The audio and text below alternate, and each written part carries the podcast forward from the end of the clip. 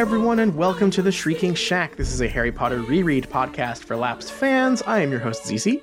And I'm Liz. And Liz, there's been so much news this week. I hate to jump right into things because, you know, normally it's a podcast. We're supposed to banter back and forth a little bit, set the mood. But I think there is such a huge elephant in the room this week. We've just like immediately need to start picking this apart. A huge golden elephant in the room. A huge subscription box-sized elephant in the room. The Wizarding World Gold service is finally here. And by finally, I mean, like, it took them like 3 months to get there. I would still love to know why there was such a delay there when nothing seems to have changed much. But yes, the service that I believe MuggleNet leaked several months ago, the subscription service for Harry Potter fans that is replacing Pottermore, is live. What do you think about this? Like, before we get into the details, what's your like gut reaction when you saw this was real and was happening? I guess not surprised because it was leaked, right? Mm-hmm, It felt like a sneaky announcement, as in I've seen no buzz about it, but at the same time, it's kind of nothing. Right? Yeah, it's surreal. Like I remember, you know, one of the major things that we covered back when the leak happened is that like MuggleNet leaked this thing and then like immediately published like that really scathing op-ed that was like, this is bad. Like, this is wrong for fans. This is this feels exploitative. It like the package as described in this leak does not like have anything worthwhile in it. And WB's response was like, oh, this is just a test run, right? Like, this is just an internal document that's supposed to be like, you know, this is what it could look like. What the hell does that mean? Will they take your money yet? Like, could I go and sign up right now and pay and give my credit card number and do this? Is it completely launched? Yeah, well, sort of, because it's on pre-order. How you pre-order a subscription service, I have no fucking clue, but that is what the language is right now. Do I have to pay to pre-order? We can try it live. How about we can let's do that. I'm going to go to Wizarding World Gold. No, wizardingworld.com, Pottermore. Yes. Pottermore. Oh, it has this handsome picture here of Newt set opposed to Harry Potter, the two main characters. Register Wizarding World, the home of Harry Potter and Fantastic Beasts. Register now. I've already registered, so let's go ahead and log in here. Log in with my passport. The handy dandy passport already paying dividends. It's thinking. Welcome back. My passport is materializing. Oh, there I am in Slytherin. Wicked. Thank you. Hello, everyone. I have set up a soundboard, by the way.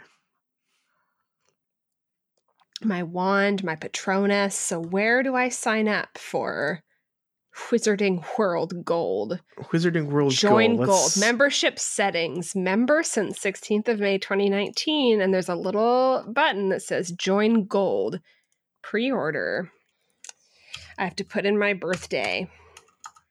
I'm doing so. Yeah, this is very adult content. You need to make sure that no children are going to be getting the wide swath of content here. They are telling me to put in my email as if I didn't log in with my email. So it's having me put in my billing address. Now make sure that you're not actually paying for this. This sounds like it's if you're already at billing address, it might. No, I'm getting it. You're doing it? Well, no, I don't have my credit card in front of me. Wow. Oh, yep. The next screen, pre-order gold.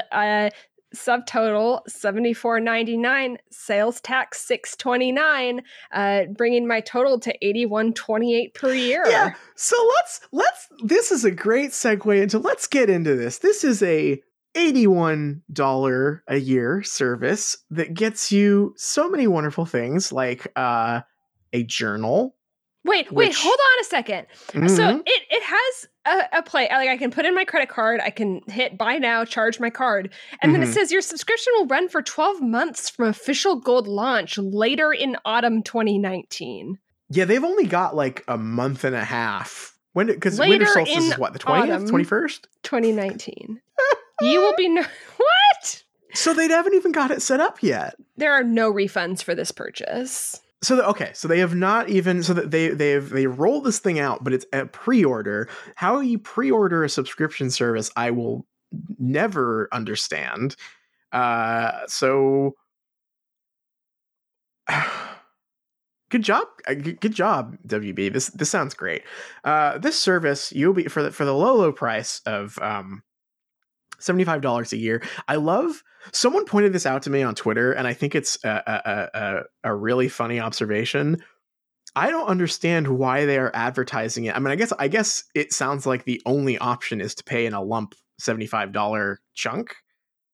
There's no like monthly fee option here, right? Is there? No. Which is bizarre, because like if they had it set up the other way, you could buy, you could advertise it as like, oh, this is only for the low price of, $6 a month or whatever, but it's $75 a year. And that's the only option. And I'm assuming that's because it comes with the physical book that they are probably putting at least some effort into printing, which makes me wonder why they aren't just selling the fucking book. Did you look at the book? There's an article on the Leaky Cauldron. They sent them an advanced one to look at. It's very elaborate. Keep in mind, I'm not saying that it's worth it. I'm just saying that it is fairly elaborate in that It is all personalized to your house, which you might think like, well, yeah, there's four houses. They can just make four different kinds. But your name is printed in it. Let me pull up the Leaky. That means I might have to do it, because you know what my name is officially on Pottermore? What? It's Shriekcast. Oh shit. Well, wait until I tell you what you'll find in it. If I can get to this stupid website. Hold on. I mean, this great website, parody only, here at the Shriekcast. Exclusive preview. So thank you. So your name is printed in it. It says, hello there. And then the person on the Leaky Cauldron, their name is Emma. So it says, hello there, Emma. Here's your personalized journal. There's some kind of pages about your house, who else is in your house, why you're in your house, and how cool that is. But my favorite part is this little insert, and it has your name spelled out. So in this case, it's Emma. And each letter corresponds to why you're in your house. So let me. Oh, is it an acrostic? So it's E for Emma. Embrace your house colors. Blue is a strong look. M, marvel at Ravenclaw's long line of masterminds. Another M, many great Ravenclaws came before you. An A, always try to be logical, even when it's a bad day. Oh, no. I need to get this for Shriekcast. Could you imagine? We could, make a shirt out of that. The Shriekcast version of that? Yes. I mean... that's so many letters. That's a lot of letters. It's a lot of letters. That's incredible. That's... And it's interesting that they have an example there of a name that has, I mean, this is not rare, but they clearly had to write multiple options for each letter in case someone has the same letter in their name multiple times. And I wonder what the limit on that is. If you signed up for to be someone with infinite disposable income, I would just start making accounts with stupid fucking names. I would just like put my name as or something. Yeah, I want to see the keyboard smash name. Right.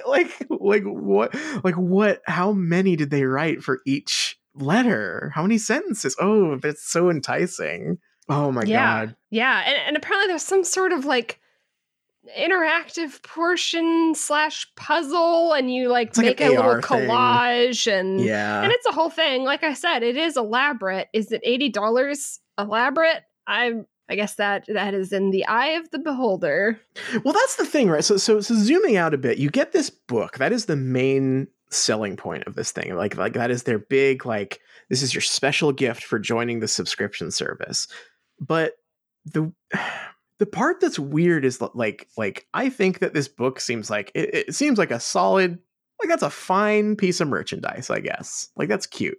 What I don't understand is, if that's the only thing they really have going for this service, why bother making it a service? Because if you look at the other stuff that's on offer, so you have your magical welcome gift, which is the postcard-sized print of J.K. Rowling's sketch of Hogwarts. I saw that again, and I laughed out loud that that's what they're offering.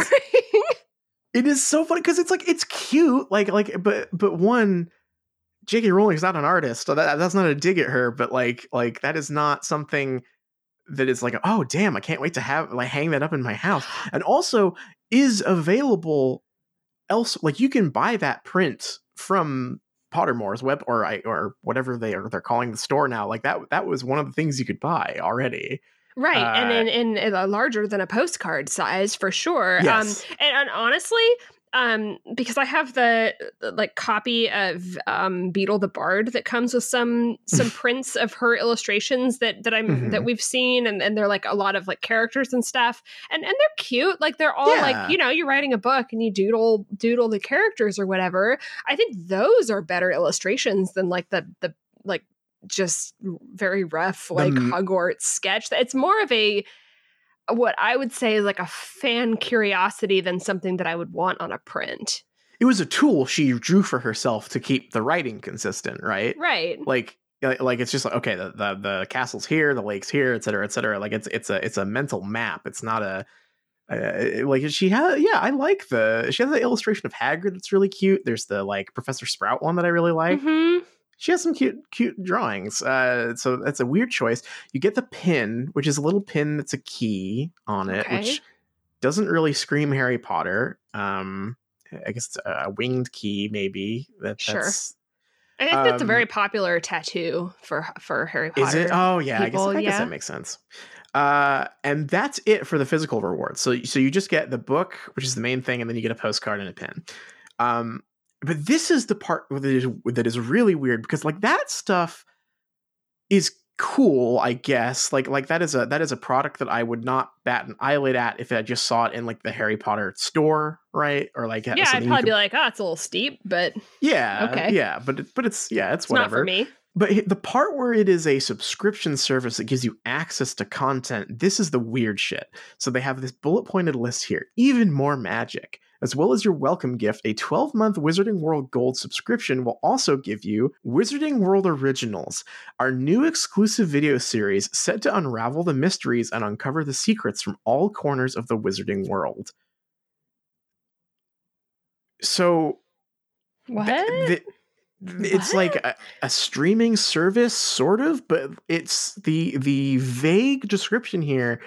We had sort of hypothesized that, like, oh yeah, this when the leak happened, we were like, this is real, but when they announce it, they will have something more meaty to announce for like the streaming portion, right? Like we were like, oh, is this going to come hand in hand with a Marauders show or a Cursed Child show, like tie-in thing, like something to get people on the hook for a sub, right? Yeah. But this. Okay, here is my, and maybe this is a little tinfoil hat, maybe this is a little galaxy brain, but it says, set to unravel the mysteries and uncover the secrets of all corners of the Wizarding World. Do you want to know what I bet that's going to be, at least at launch? I bet they're going to be dumping all of the DVD features online. Yeah? Love to watch the DVD features. I mean, I do. They're gonna drop the extended Bellatrix Hermione scene. That's what they're gonna do. Well, okay, we have to subscribe then. But yeah, like so they have not said anything about like what the video content's gonna be. Then it goes on all 7 ebooks of the original Harry Potter series. Who is this for? who has like the thought in their head? Damn, I want to pay $75 for a Harry Potter fan club, does not have the 7 books available to them. I guess if they have them and they're like, I read Harry Potter every year, and I just have like the hardback versions and they're so burdensome and I'm carrying them around. I read them so much, they're falling apart. And then all of a sudden it's like, okay, well, I also have this brand new tablet or e-reader or whatever, so I can just read them that way. That's my most generous, like, okay, that makes sense. And they're also only available for as long as you subscribe, which, like, I mean, that makes sense, right? It is a subscription service, but that's really funny to square with the fact that if you were to like buy the Harry Potter ebooks, like if that was what you were like subscribing for, I think that would come to like less than $50 to buy all 7 of those. I'm trying to think. I just bought Half-Blood Prince on Amazon or whatever, like an ebook, and I feel like it was maybe $6.99. Yeah, something like that. So 7 times 7. I'm very dumb. 49. That would be okay. Yeah. So I was right almost. Next, collectible pin badges. You'll receive the first pin badge in your welcome gift, but there are more to collect. So, okay, so there's more physical rewards. I guess that's something. This is where it starts getting really weird. Special events. Access gold subscriber events through the year, such as the Wizarding World Gold Christmas Party in the Great Hall at Warner Bros. Studio Tour London. Are they going to pay to fly me out there, or... Hey, if they did... Shrieking Shack, live coverage of the Wizarding World Gold Christmas Party in the Great Hall at Warner Bros. Studio Tour London. Wonderful. I'm for it, I suppose. Exclusive discounts. Enjoy discounts from the WizardingWorld.com shop, Platform 9 and 3 Quarters store in London King's Cross Station, and then just lists a bunch of physical stores, which this is...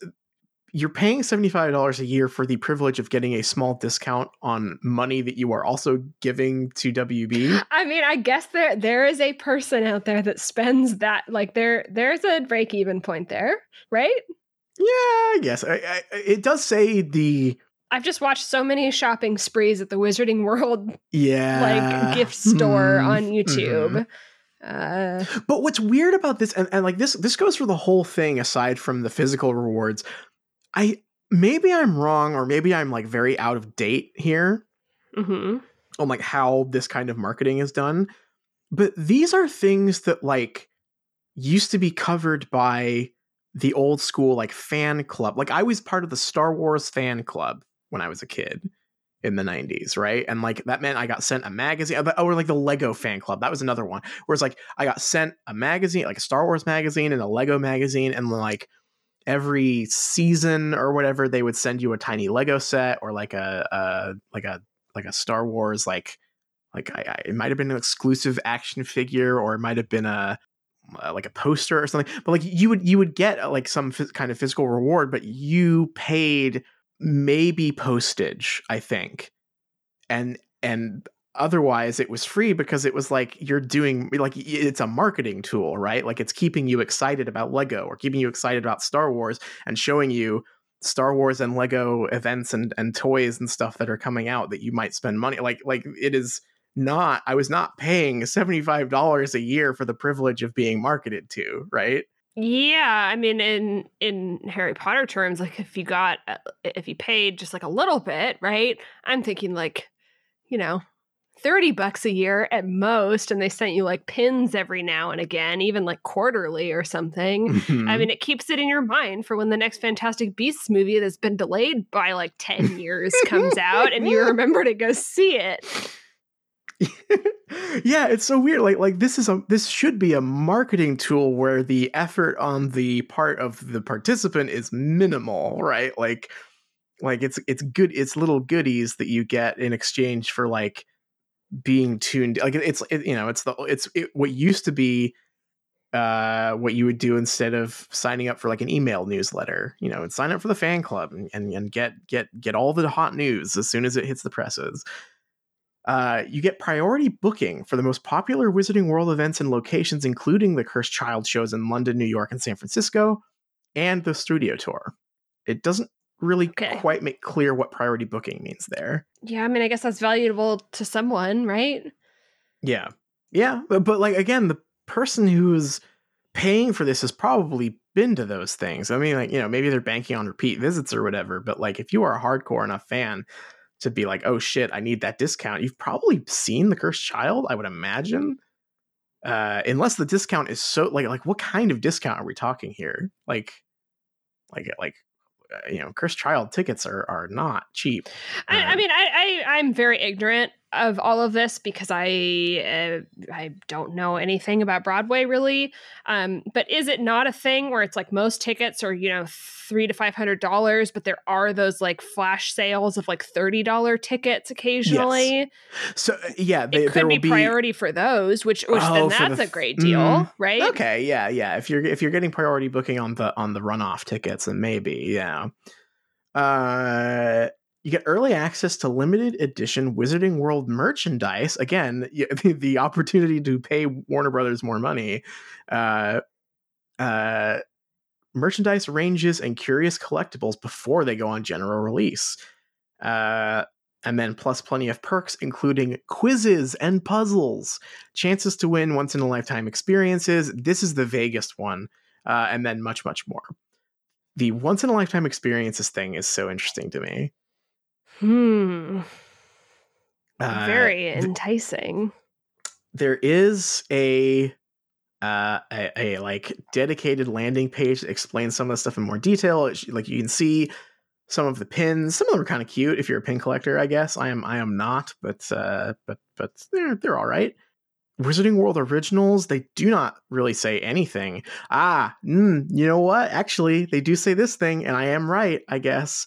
Learn more about the creative talent and craftspeople who bring you closer to the magic, and discover our pick of behind-the-scenes content from the archive. Ooh, DVD bonus features. That is the DVD bonus features. I was correct. Their image for the once-in-a-lifetime experience is a very funny stock photo of a couple like picking some hors d'oeuvres off of a tray, which I really wanted. Great. Oh, I can't wait to go and experience whatever this is. I'm going to bring around trays with flutes of butterbeer, flutes of cream soda. Flutes of cream soda. And I say, no thanks. I'm waiting for the Borange beer to come around, please. So yeah, this is bonkers. I mean, I think this is just another weird, like, brick in the road of just like, what's going on with this franchise right now? And like the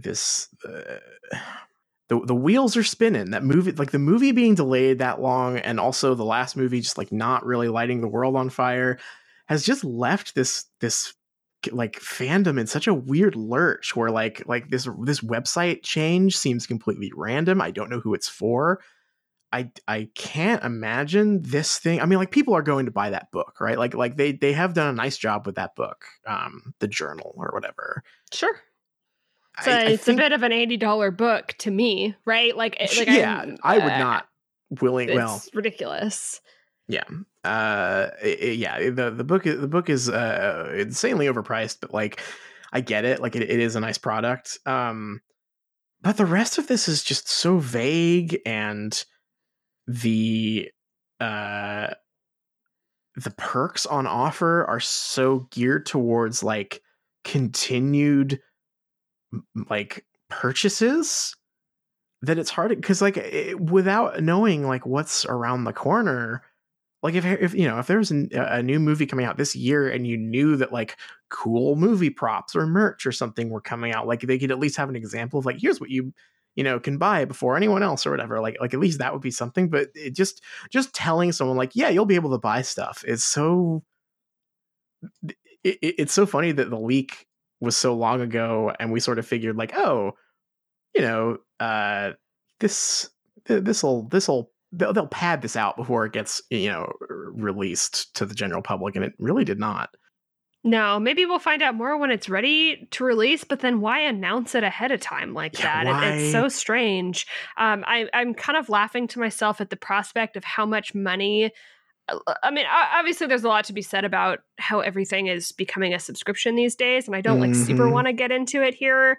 The idea of stuff as a service, like things that you owned before, that now can just be taken away from you at any time, or as long as you don't continue to pay. And there's something like extremely darkly funny to me about paying so much for the privilege of having Harry Potter the series as ebooks. Like, you are paying presumably they want you to pay every year forever to read books that we all stood in line and bought and just have on our shelves, right? That's crazy. It's dark. You're right. It's really funny to think about.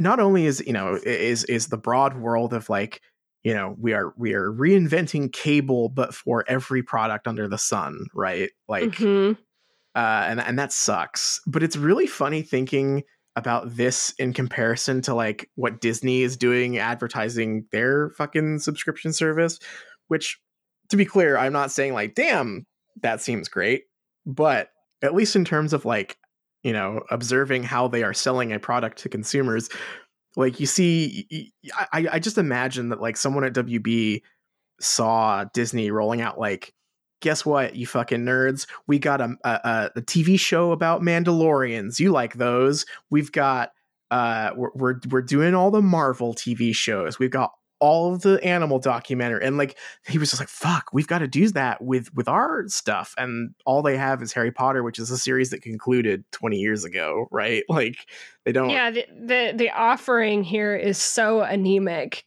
compared to something like that, like ebooks, we guess. The stuff on Pottermore, that's what I can't figure out, because people, I mean, I think that the worry about this has finally rolled over to the like greater fandom at large. Yes, and people are starting to like worry that stuff is going to get paywalled that was just like free before on Pottermore, because like there are some articles up on the new website, either that or it's just really hard to navigate. I complained about Pottermore being hard to navigate, but I was a fool. This website is absurd. But it's so weird, because they're like, oh, what was freely available to us is now gone, and this is like fitting into a wider trend of Pottermore used to be that kind of like interactive experience that was just, you know, for everyone, and it would take you through all the books and all of that, and then it got moved to this like BuzzFeed feed style like listicle website, and now it's getting paywalled, which is really weird. But it's also a strange thing to paywall when people are like kind of mad about it already. Like, people are like, J.K. Rowling, shut up. We don't want to see this. We don't like this extra stuff. We don't like Cursed Child, all of that. And all of the information, all of the lore is all just transcribed word for word on the wiki anyway. Yeah.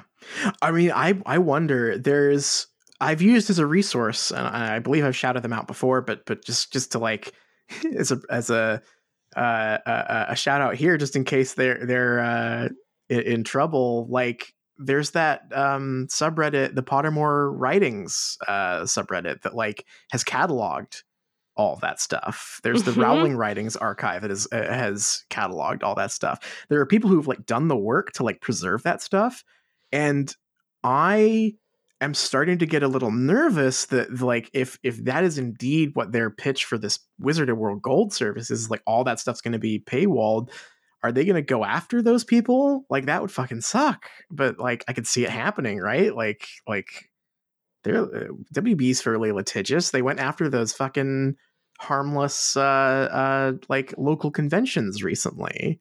You know, like this is dark stuff for sure. Yeah, but they don't have a product to paywall, so they're paywalling the lore, and it's like that seems like an unprecedented sort of thing where it's like, because all of that stuff is all archived and preserved and talked about, and people copy pasted and posted elsewhere. There are endless videos of people who basically recite the lore from those Pottermore articles, and they may or may not pass them off as if they maybe wrote them or they were their own ideas. I don't even think it's malicious. It's just like, you know, you're like, oh, I'm making a YouTube channel. I'm going to read the Pottermore article about ghoul studies and tell people about it. But it's like, is that stuff is all out there. It's not going to go away.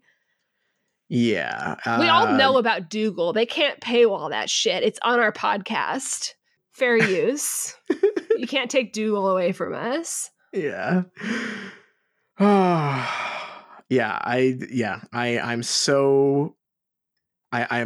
say, I find this dark, depressing. It's a sign.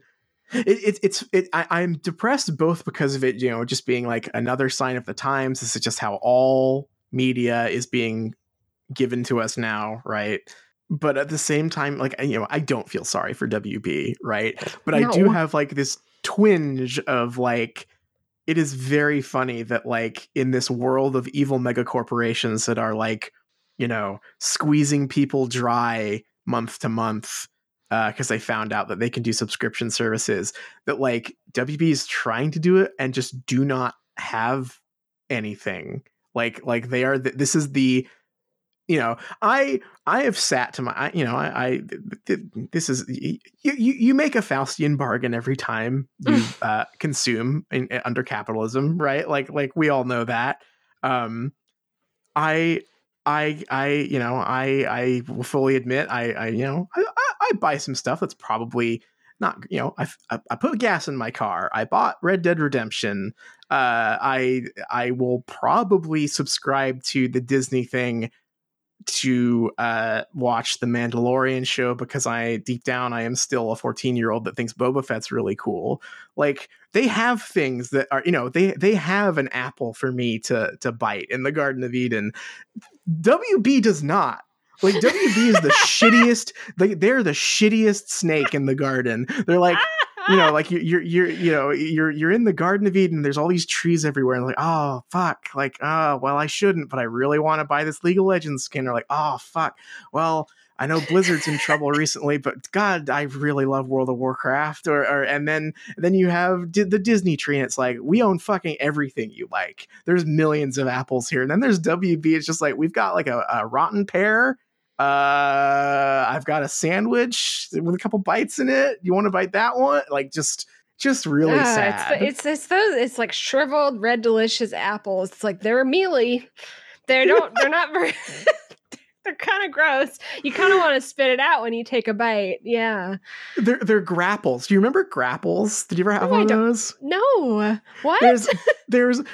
There was a company that made this thing called grapples for a while that were like, they were apples, but they had like injected them with grape juice. So they were like, oh, it's like you're eating a grape, but it's an apple. And they were just the fucking weirdest thing in the world. Like that's the WB apple. That's what they have. They have like, do you want to try this? I don't know. I had some grape juice lying around. Do you want to try that?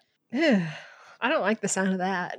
No. I liked them when I was a kid. I'm sure they are not actually any good, but I guess we should probably move on. But just real quick, I would like to close this Wizard of World Gold discussion with a little fun fact I found.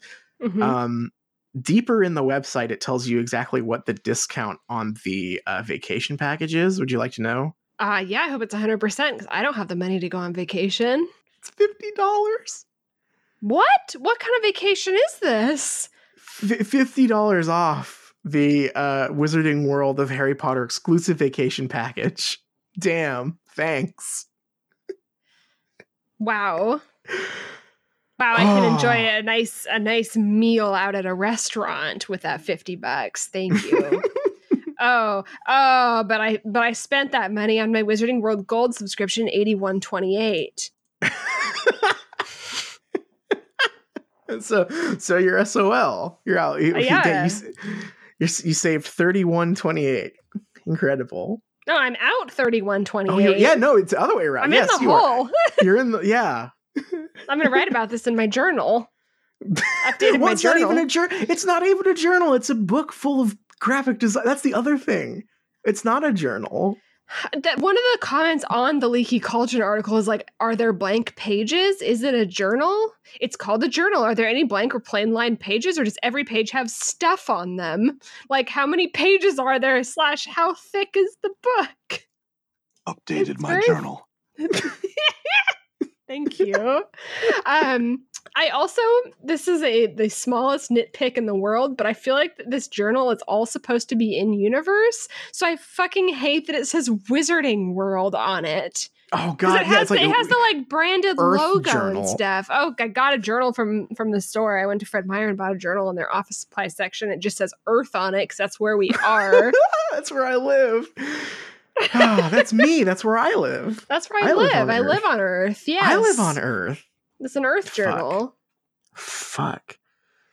Well, we will keep everyone updated on this. I'm sure there will be more to announce at some point, I hope. Maybe about the streaming service, but until now. Well, yeah, and we'll have to do an unboxing of our journal that we get, the Shriekcast journal. Oh, good point. Good point. Yeah, I'm kind of tempted now to, you know, speaking of feeding the beast, I kind of do want to get a Shriekcast journal just to see what they put. Get this grapple. Take a big bite out of the grapple. Take a big old bite out of this grapple. Yeah. Let's finish our fruit and. Yeah, but what if they had a Dobby origin story TV show on the exclusive Wizarding World Gold? Please. Okay, then I would subscribe. I would have already subscribed if I had read the words Dobby origin story on there. I would have already. Do we want to talk about that real quick? I know we're running real long for the news. I can't not talk about it. Yeah, read us. We've got a short chapter this week. Yeah, tell me about Dobby. Okay, let me find it again. Dobby's in the news, as we love. Harry Potter star Toby Jones really doesn't want to do his Dobby voice for you. A good headline. Mm-hmm. Dobby has no master. Dobby is a free elf, but it's still a terrible idea to speak to him, sir. Or at least it's a terrible idea to ask Toby Jones, the actor who voiced the clothes-loving elf in the Harry Potter films, to speak like Dobby for you. I'd like to say that's probably bad manners, like dealing with any like voice actor outside of like a convention or something. And even then, like maybe they should kind of offer to do like, you don't just like be like, do it for me. Tell me a joke. Right. Like if you met. If I met Toby Jones on the street by some freak accident and I would probably definitely say like, oh wow, I love Dobby so much. I would not say Dobby, we love your work. And like, you know, maybe if he heard that, he'd be like, oh, I don't know, do you want to record something? I would never in my life say, hey, do the fucking Dobby voice for me. Do the voice, idiot. I love Dobby. Do the voice. Do the voice. Let's hear it. Come on. Cough it up. Turns out the actor has gone to some lengths to avoid showcasing his house elf voice ever since hanging up his socks and stained pillowcase at the end of... Okay, please don't. I'm making a face. Hanging up his stained pillowcase. That. At the end of 2010, I made the very sensible decision as soon as I finished to never ever do that voice again. I would come up with an alibi for someone for when somebody thrust their mobile phone in my face or hold up their baby or their children. Jones told Radio Times, "Holding up my baby, do the Dobby voice now. Do the voice for my baby." They offer me money and bribes to do the Dobby voice, but I have not yielded yet. Otherwise, I'd be stuck with it. Good on this guy, honestly. But fear not, house elf enthusiasts, there's one circumstance Jones would treat us to his Dobby voice again, the Fantastic Beasts films. Although the prequel movies are set several decades before Harry Potter, Dobby's age isn't made clear in the books, and Jones said he'd, of course, voice a younger version of the house elf if he appears in the Potter spin-offs. And who knows? If Jones is up for that, then Potter fans could be treated to the movie they've been begging for, a fully-blown Dobby origin movie. Please give us the Dobby origin movie. I will do anything. I will beg and grovel at the feet of any subscription service that promises me the Dobby origin story movie or show. The Dobby origin story is the most pristine, beautiful, delicious apple in the garden. Oh, could you imagine? I need it so bad. Hopefully we would see him wearing his cool, well, I guess it's an origin story, so maybe we wouldn't, but like, I'm still so bummed about the movies only ever having him wearing the pillowcase. It sucks like, so bad. We don't get to see his cool hats. I want to see his fashion. Yeah, I want to see Dobby in his full glory, in his, you know, his fashion, his runway look. It would be so beautiful. But yeah, this was such a delightful piece of news to read. For one, like, good on that guy. If people have been bothering him on the street to do the fucking voice, like, don't do that. I think that's a good principle to hold. Mm-hmm. But also, please let him be in a Dobby movie. I would be so happy, so thrilled. But I like to think that Dobby, you know, he always had the spirit of a free elf, and I bet he went on some adventures before we met him in Chamber of Secrets. Yeah, I think there's room. I think there's room for that in a prequel for sure. Okay, so. With that palate cleanser, I think it's probably time. Let's get into it. Let's do our reading for the week. Yeah, let's do it. This is chapter 3. It is called. I wasn't ready. Will and Won't is what it's called. We open up this scene and Harry is asleep. And we get kind of the impression that, you know, he's not having the worst summer ever. He is not being kind of ruled over by the Dursleys in the same way. And the way we get this impression is that he's living in this room that he's in. There are like snack wrappers. He's all good. He's like falling asleep, kind of doing whatever he wants. It feels much more like a typical like teenager in the summertime kind of summer. And he's surrounded by like Daily Prophet newspaper clippings and material and things, and the way that we learn about them is that it kind of like has like the front page of each article. So like the first one we see is in the Daily Prophet, and it's an article that is kind of that the public is speculating that Harry is the chosen one and he's going to have to defeat Voldemort, and a little bit sums up what happened at the end of Book 5. It says that a lot of the public are starting to think that Harry really is this kind of missing piece, like that he is how they're going to win the war or whatever. And there's like rumors going around about a prophecy room or a prophecy and like a long rumored prophecy department in the Ministry of Magic, but the Ministry of Magic denies it. The other article we see is about Scrimgeour becoming Minister for Magic, and kind of suggests that he reached out to Dumbledore, but there may have been like a rift between them, but we don't really know what it's about. There's another one that's like, oh, there are new safety measures at Hogwarts. There have been some Aurors dispatched, and they will be there to make sure the students are safe. And the last kind of piece of reading material we see is the Ministry issued like defense pamphlet, the one that's like, here's how you keep yourself safe now the Death Eaters and Voldemort are back, and then we also see a letter that's from Dumbledore to Harry that says that Dumbledore is going to come pick him up from the Dursleys. You know, it's only been a week or so that Harry's been back, and we kind of find out that Harry didn't really believe it. Like, it's like too good to be true. Dumbledore's not going to come get me so soon in the summer. So he isn't packed or anything. But he wakes up because there's a knock at the door and Dumbledore is there. And Harry's like, oh, he really was going to come get me. So he wakes up and he kind of goes down. Vernon is pissed. He's like, who's coming to the door at 11 o'clock or whatever?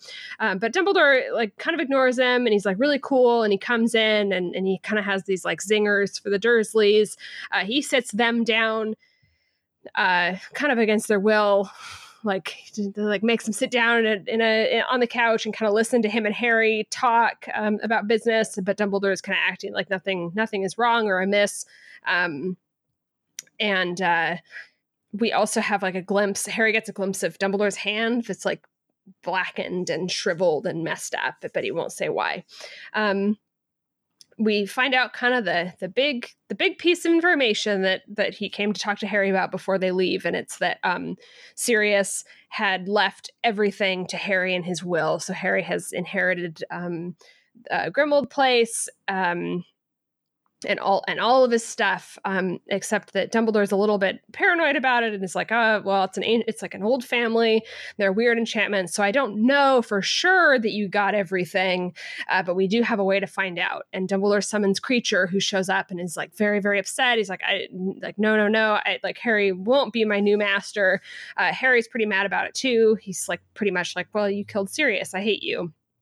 But Dumbledore makes Harry give Kreacher an order, and Harry, and on Dumbledore's suggestion, Harry orders Kreacher go serve in the Hogwarts kitchens, and Kreacher obeys, which is kind of like the proof Dumbledore needs to be like, okay, you magically, rightfully inherited all of Sirius's stuff. Harry, they kind of deal with some administrative issues, and Harry's like, okay, well, Buckbeak can go live with Hagrid, and you guys can still use Grimmauld Place. I don't want it. Harry goes to pack, and he's kind of sheepish, like, oh, I didn't really think you'd come. And before they leave, Dumbledore kind of chews out the Dursleys and is like, all this time, like, I needed you to take care of Harry, but you did the bare minimum. You suck a lot and were really cruel and mean, and you suck, and you're also cruel to Dudley, and Dudley is like a little confused about that, but that kind of wraps that up. Dumbledore tells them that, like, you know, Harry has to come back one more time. It's the last thing I'll ask of you at the end of this year. We need him to come back so he's protected, and then that'll be it. And then Dumbledore says, okay, Harry, let's go. That's the end. This is the third chapter in a row with a different point of view. It is shocking to me. It's honestly kind of cool. I didn't pick up on it until like my second read through, but like we have more of like an omniscient third person perspective for the first part of this chapter, rather than a closed, limited Harry only perspective. It struck me the first time because when I was reading it, I couldn't believe that as we kind of open up to the scene of Harry being asleep, he's asleep, right? We're not seeing his perspective. We are this omniscient narrator, but also we have a limited perspective in that we can't know what he knows, because presumably he's read the entirety of these articles, but we can only see the first page because we are a camera panning around the room. That is such a the observation that this is like a camera is so interesting, because again, we are now living in the world where she is writing these with knowledge that there are movies being made, and like that feels like it has really bled into her style here. I can't think of another thing that I've read like this, where it's like, you can read this newspaper article because you are a camera in the room, but you can't turn the page, right? Like you're a ghost walking around this room, and like using the interactable objects, but you can't interact with them, if that makes sense. It's very weird. No, it's a little disorienting almost, especially for this book. And I can't remember if we talked about this on air or off air last week, but you pointed out that this is also the first set of POV switches that are not lampshaded by a dream sequence. Mm-hmm. We don't immediately cut to this chapter and have Harry waking up from a dream. Harry doesn't know what we know. Right. Yeah. It's a little fascinating, honestly. And this is a theme that runs through this whole chapter, I think, that I feel like I picked up on, which is that this chapter and as you know, as well, also the last two chapters feel like a very conscious and reflexive response, not even to criticism, but to like things that have been said about the books and the characters. The way Dumbledore behaves in this chapter feels almost honestly like a redo of what book 5 was trying to do. The fact that the Dursleys' treatment of Harry and like how that works in the canon and why Dumbledore chose to leave Harry with family rather than keeping him in the Wizarding World, like that is being directly addressed here. Mm-hmm. It's interesting. I feel like this feels in tandem with the Prime Minister chapter, maybe the most like navel-gazy this series has ever gotten. It creates a very strange effect. My takeaway from this was, or rather the impression that I had with it was so strange, because to me, and obviously this isn't what's happening because J.K. Rowling wrote this, but mm-hmm. when I read this, it reminds me of a tone that a lot of fan fiction takes when it is frustrated with certain aspects of the story. Yeah. Yeah. Like it's like, yeah, I'm correcting these issues that have bothered me or I wish mm-hmm. went differently this whole time. Dumbledore is just a completely different character. I do not know this person. No. And a really interesting character, I feel. We will get to that, but at first I would like to talk about one very, very important thing from the very beginning of this chapter. Yes, please. Can we talk about Misty Fugg? I don't know, can we? The term cellar door gets thrown around a lot in writing criticism, just words, just phrases and words that just roll off a tongue and are just inherently beautiful regardless of their meaning. Misty Fugg, I feel, might be the opposite of that. They're just a pairing of words that contains inherent darkness and dark, a cruel and unpleasant aura around them that I hate, and it won't leave my head, and I'm just thinking about Misty Fugg for the rest of my life. It's kind of a paradigm shift, right? Because it's like before, when I would go outside, the seasons are changing, and just like we learned on last episode, I see a beautiful like misty morning and I'm like, oh, this is wonderful. And now I go outside and I'm like, Misty Fugg. It's a Misty Fugg out here. I finally updated my phone to iOS 13 or whatever the fuck we're on now. Sure. The other morning. And that meant my phone being off while it was doing that for a while. And the first thing I saw when it came back up was it was like, it took me through that stupid, like, hello, here are the things that have changed, like screen where it like goes through all the different languages and stuff. And I clicked through that as fast as I could. And then it just plopped me into this black screen where there was one notification and it was you texting me like, oh no, I can't hear you over how misty it is this morning. Or whatever. This is a haunting. This has ruined our lives. The knowledge of what mist means in the Harry Potter universe now has ruined me. I cannot. I was listening. I like to listen to movie soundtracks a lot while I work, and I had to skip over the Misty Mountains song from The Hobbit because I was listening to some Lord of the Rings music. Misty Fugg song. The Misty Fugg song. I don't even like saying that. Like saying it, I feel like I've said something bad. Yeah, it feels like a bad word. I'm not. It's a dark incantation, Misty Fugg. I'm not a fan of that, and especially with or without the without the context that the Misty Fugg means that the Dementors are fucking. It's bad enough. Like it just it has the cruel, nasty aura of a bad word, and I don't like it. I think that language is beautiful, and there is an effect that can happen when you're reading something and just the aesthetic of the words is beautiful. Like, I feel like Nabokov does that really well, right? Like, you read it and it's just like, this is beautiful outside of the meaning and what's happening. Like, it is like perfectly suited to the text. And it's like, it's hard to talk about it because it's like aesthetics, right? This is the opposite of that. This is truly dreadful. Like you have, I like, it is not incorrect, right?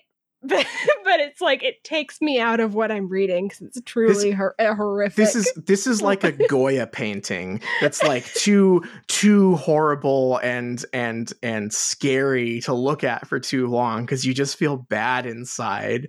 Like, there, you know, there's the painting of the police shooting all the protesters, or the painting of the witches, or Apollo or Saturn devouring his son, or whatever. All these deeply disturbing paintings. Misty Fug is up there with Goya's Black series. I feel. I would describe, if I was trying to describe a character as leaving Misty Fug on a window, that character would be in my sci-fi horror short story, because they're like rotting from the inside because they've been like infested by the like Warhammer demon of decay or whatever.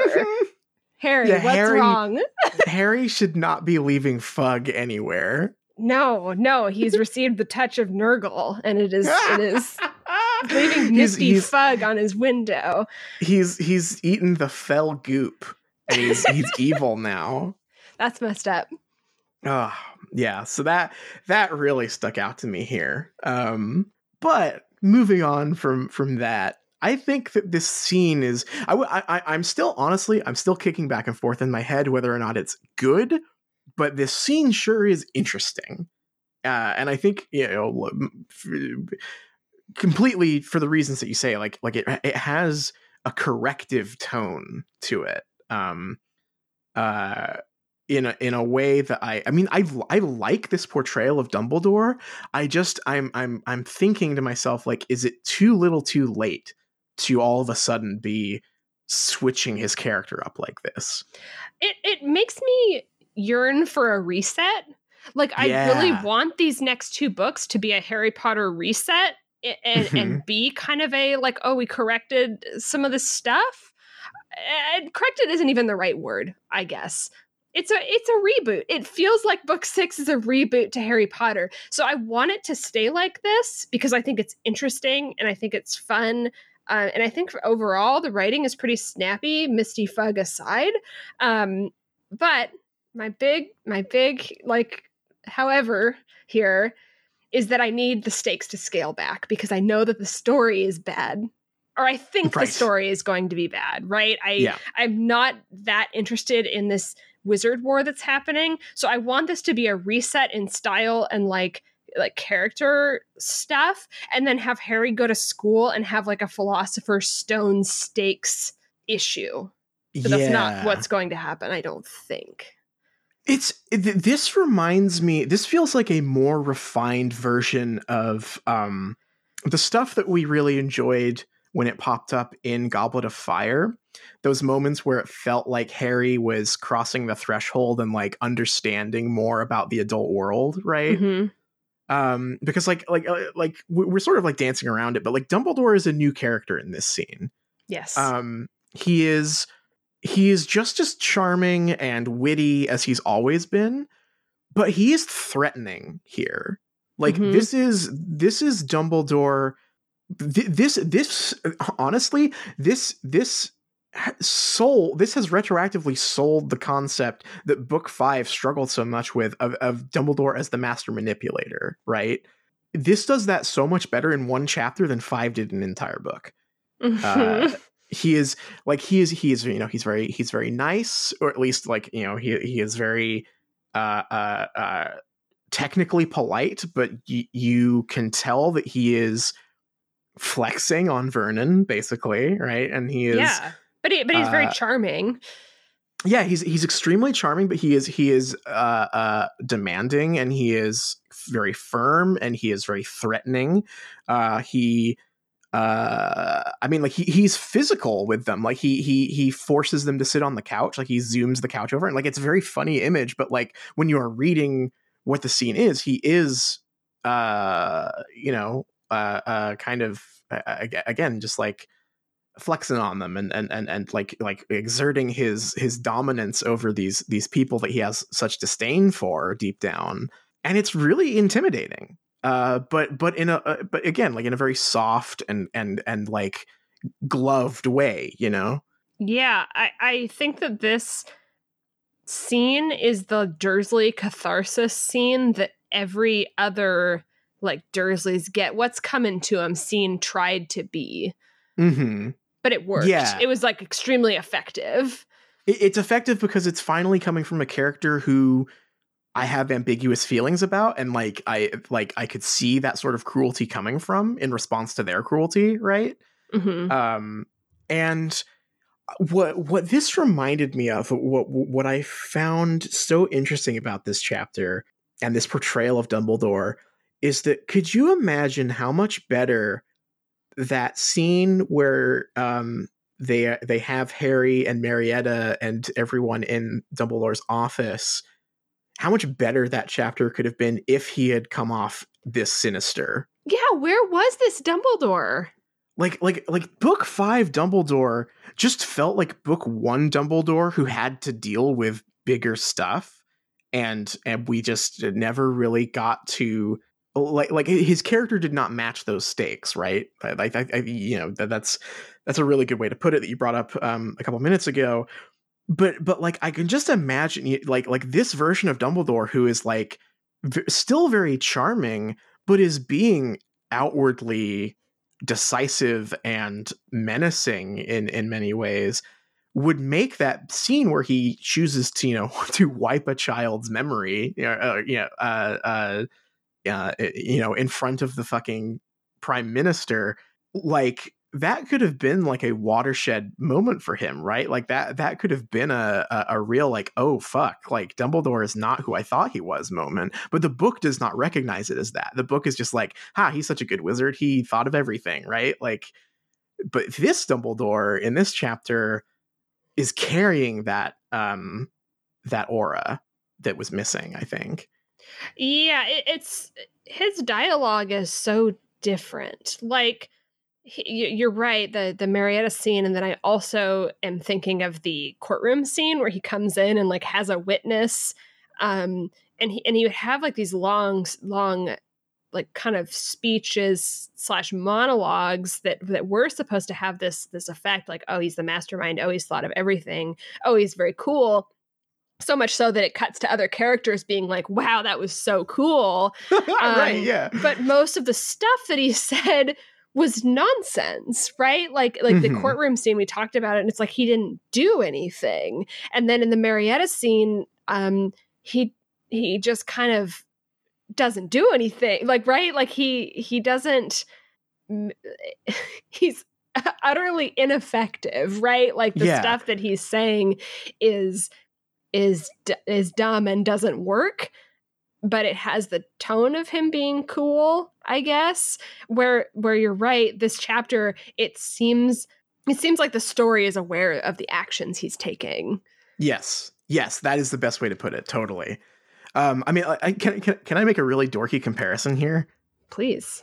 He's like light here. He's light Yagami in this scene. Shit. Right. But like he's, you know, he's very composed. He's very measured. He's charming. He's witty. But like what he is doing quite explicitly is manipulating the Dursleys here, and you know, exercising actions upon them. I mean, like right from the very beginning, there's the part where, you know, Vernon opens with, "I don't mean to be rude. He began in a tone that threatened rudeness in every syllable.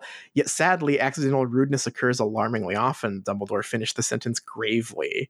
Like that is witty and that is charming, but like he is. This is a proper version of like when people say like, oh, people are verbally sparring when they're like describing like the Marvel movies or whatever, but it's like empty usually, right? Because it's just they're telling the same dick jokes to each other back and forth, right? Whereas this is like Vernon has opened with this like thrust of like, you know, he's being polite, but he is, you know, being very firm, like, oh, I don't mean to be rude. And Dumbledore is just like, whoosh, like just sweeping the leg, just like, yeah, but you are like just this is true, like, combative wordplay between characters that is really fun and interesting to read, but like carries something to do with the story and the scene that it's part of, right? Yeah. And it's just so much more meticulously detailed than Dumbledore's dialogue has been for a long time in these books, I feel. I mean, before it was so over the top and absurd, and the stuff that he is saying here is pretty absurd, right? Like, I mean, people don't really talk like this. No.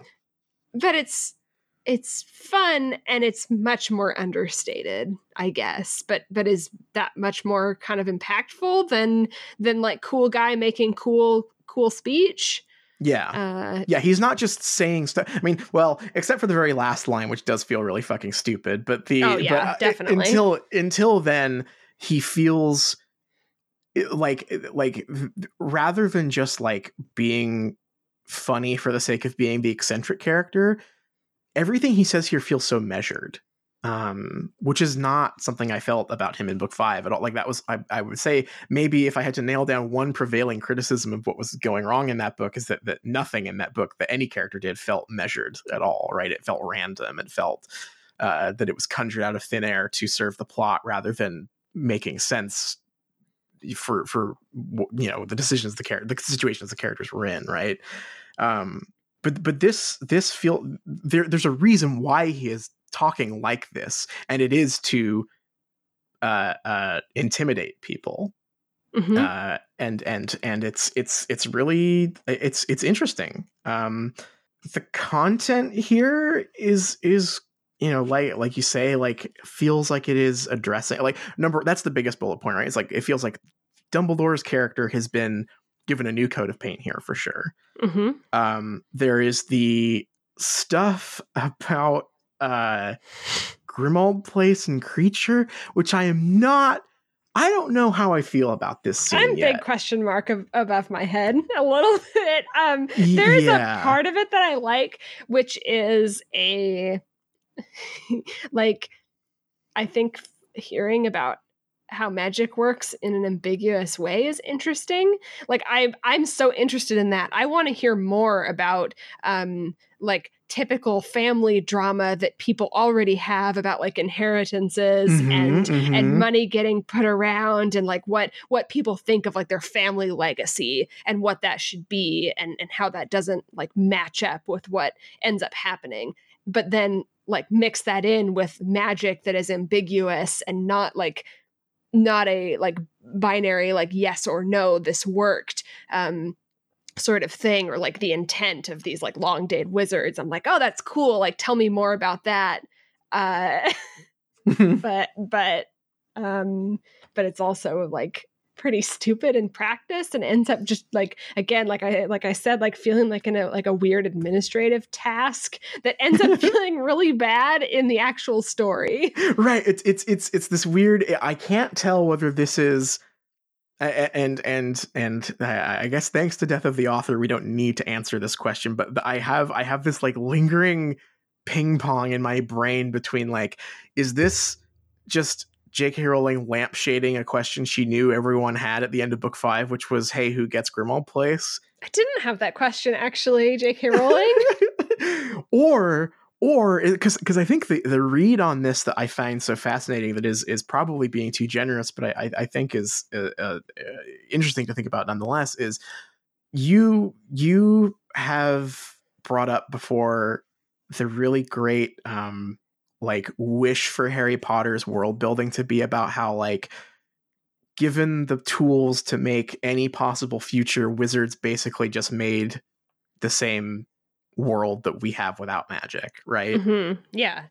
And the idea that magic in this world is used to accomplish administrative tasks like wills and testaments, and also to unquestionably keep servants in bondage forever, is really dark and interesting, I think. Mm-hmm. Like, this is the first time that anything about the house elf stuff has been anything beyond repulsive to me, because like this is still repulsive, but there is this, this feels far more pointed in a way where it's like Kreacher is this horrible character. Harry hates him. Everyone hates him, but he is still like, you know, he is a servant. He is a slave. And this idea that like Harry is now entering a world where he cannot avoid exploiting a slave is a really vivid, dark image that if it was on purpose is fascinating in the same way that like the espionage magic as espionage and like the corrupting nature of power in the first chapter was really interesting to think about, even though I don't, you know, I don't know if that's really what that chapter was about. Right. Yeah. I mean, I think this is maybe one of the first scenes where I think that, you know, this thing is happening. Where we're finding out if Harry has to own this Kreacher. And I think we are supposed to be repulsed on some level. And I have a hard time not reading that as repulsed by what is happening, but I'm not sure if the intention is for me to be repulsed by Kreacher himself. You know right. what I mean?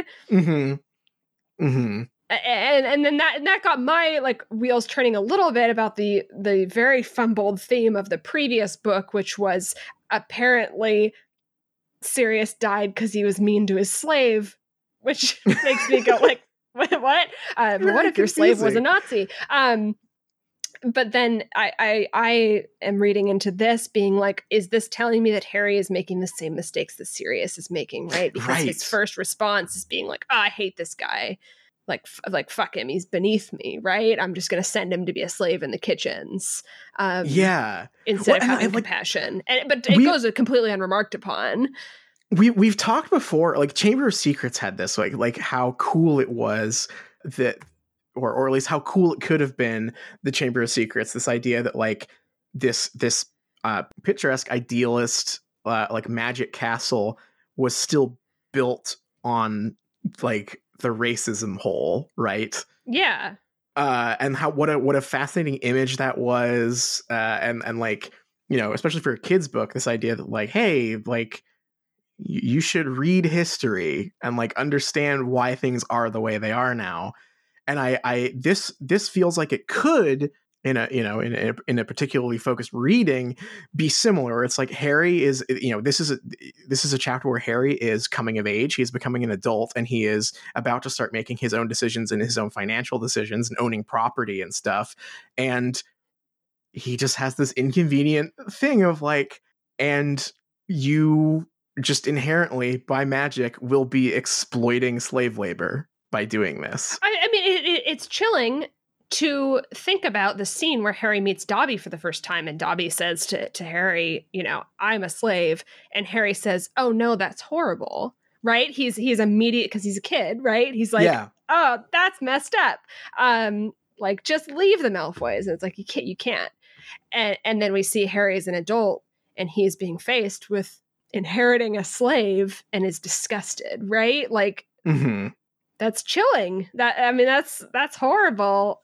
That's our reading of it. I think it's a valid one, but I don't know if there's going to be like a payoff. I feel like this isn't going to end up being about that. I feel like this was just a tool to show us that he did in fact inherit the house. Right. Yeah. I think that this is all accidental. This is all death of the author, because I mean, I know for a fact that was, you know, this is a very like materialist Marxist reading of a chapter in Harry Potter. I'm pretty sure J.K. Rowling did not sit down and go like, damn, I'm going to write a book about how class exploitation happens. Okay, right. Like but then why in the last book at the very end was Dumbledore like, oh, Sirius died because Kreacher, he was mean to Kreacher. And then Harry goes, what the fuck? And he's like, oh, I don't know.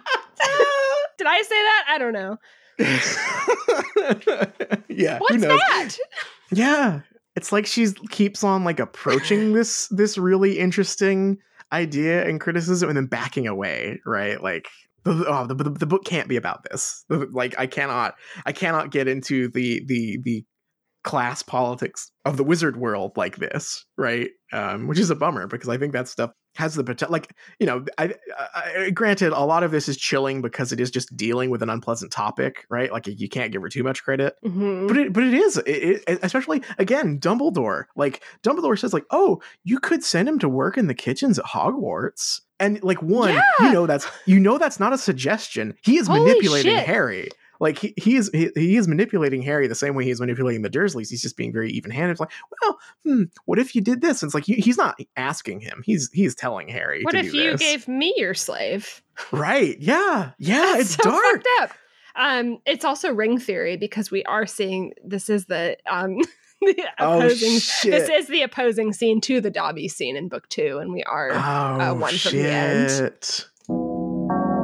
That's I'm having a problem that, because you have this new soundboard and it's wonderful. I have a very hard time. Immediately you do the soundboard and I immediately say thank you. I can't not do it. It's like I go into like a strange podcast customer service mode where I'm like, thank you. Thank you for this gift. My journal.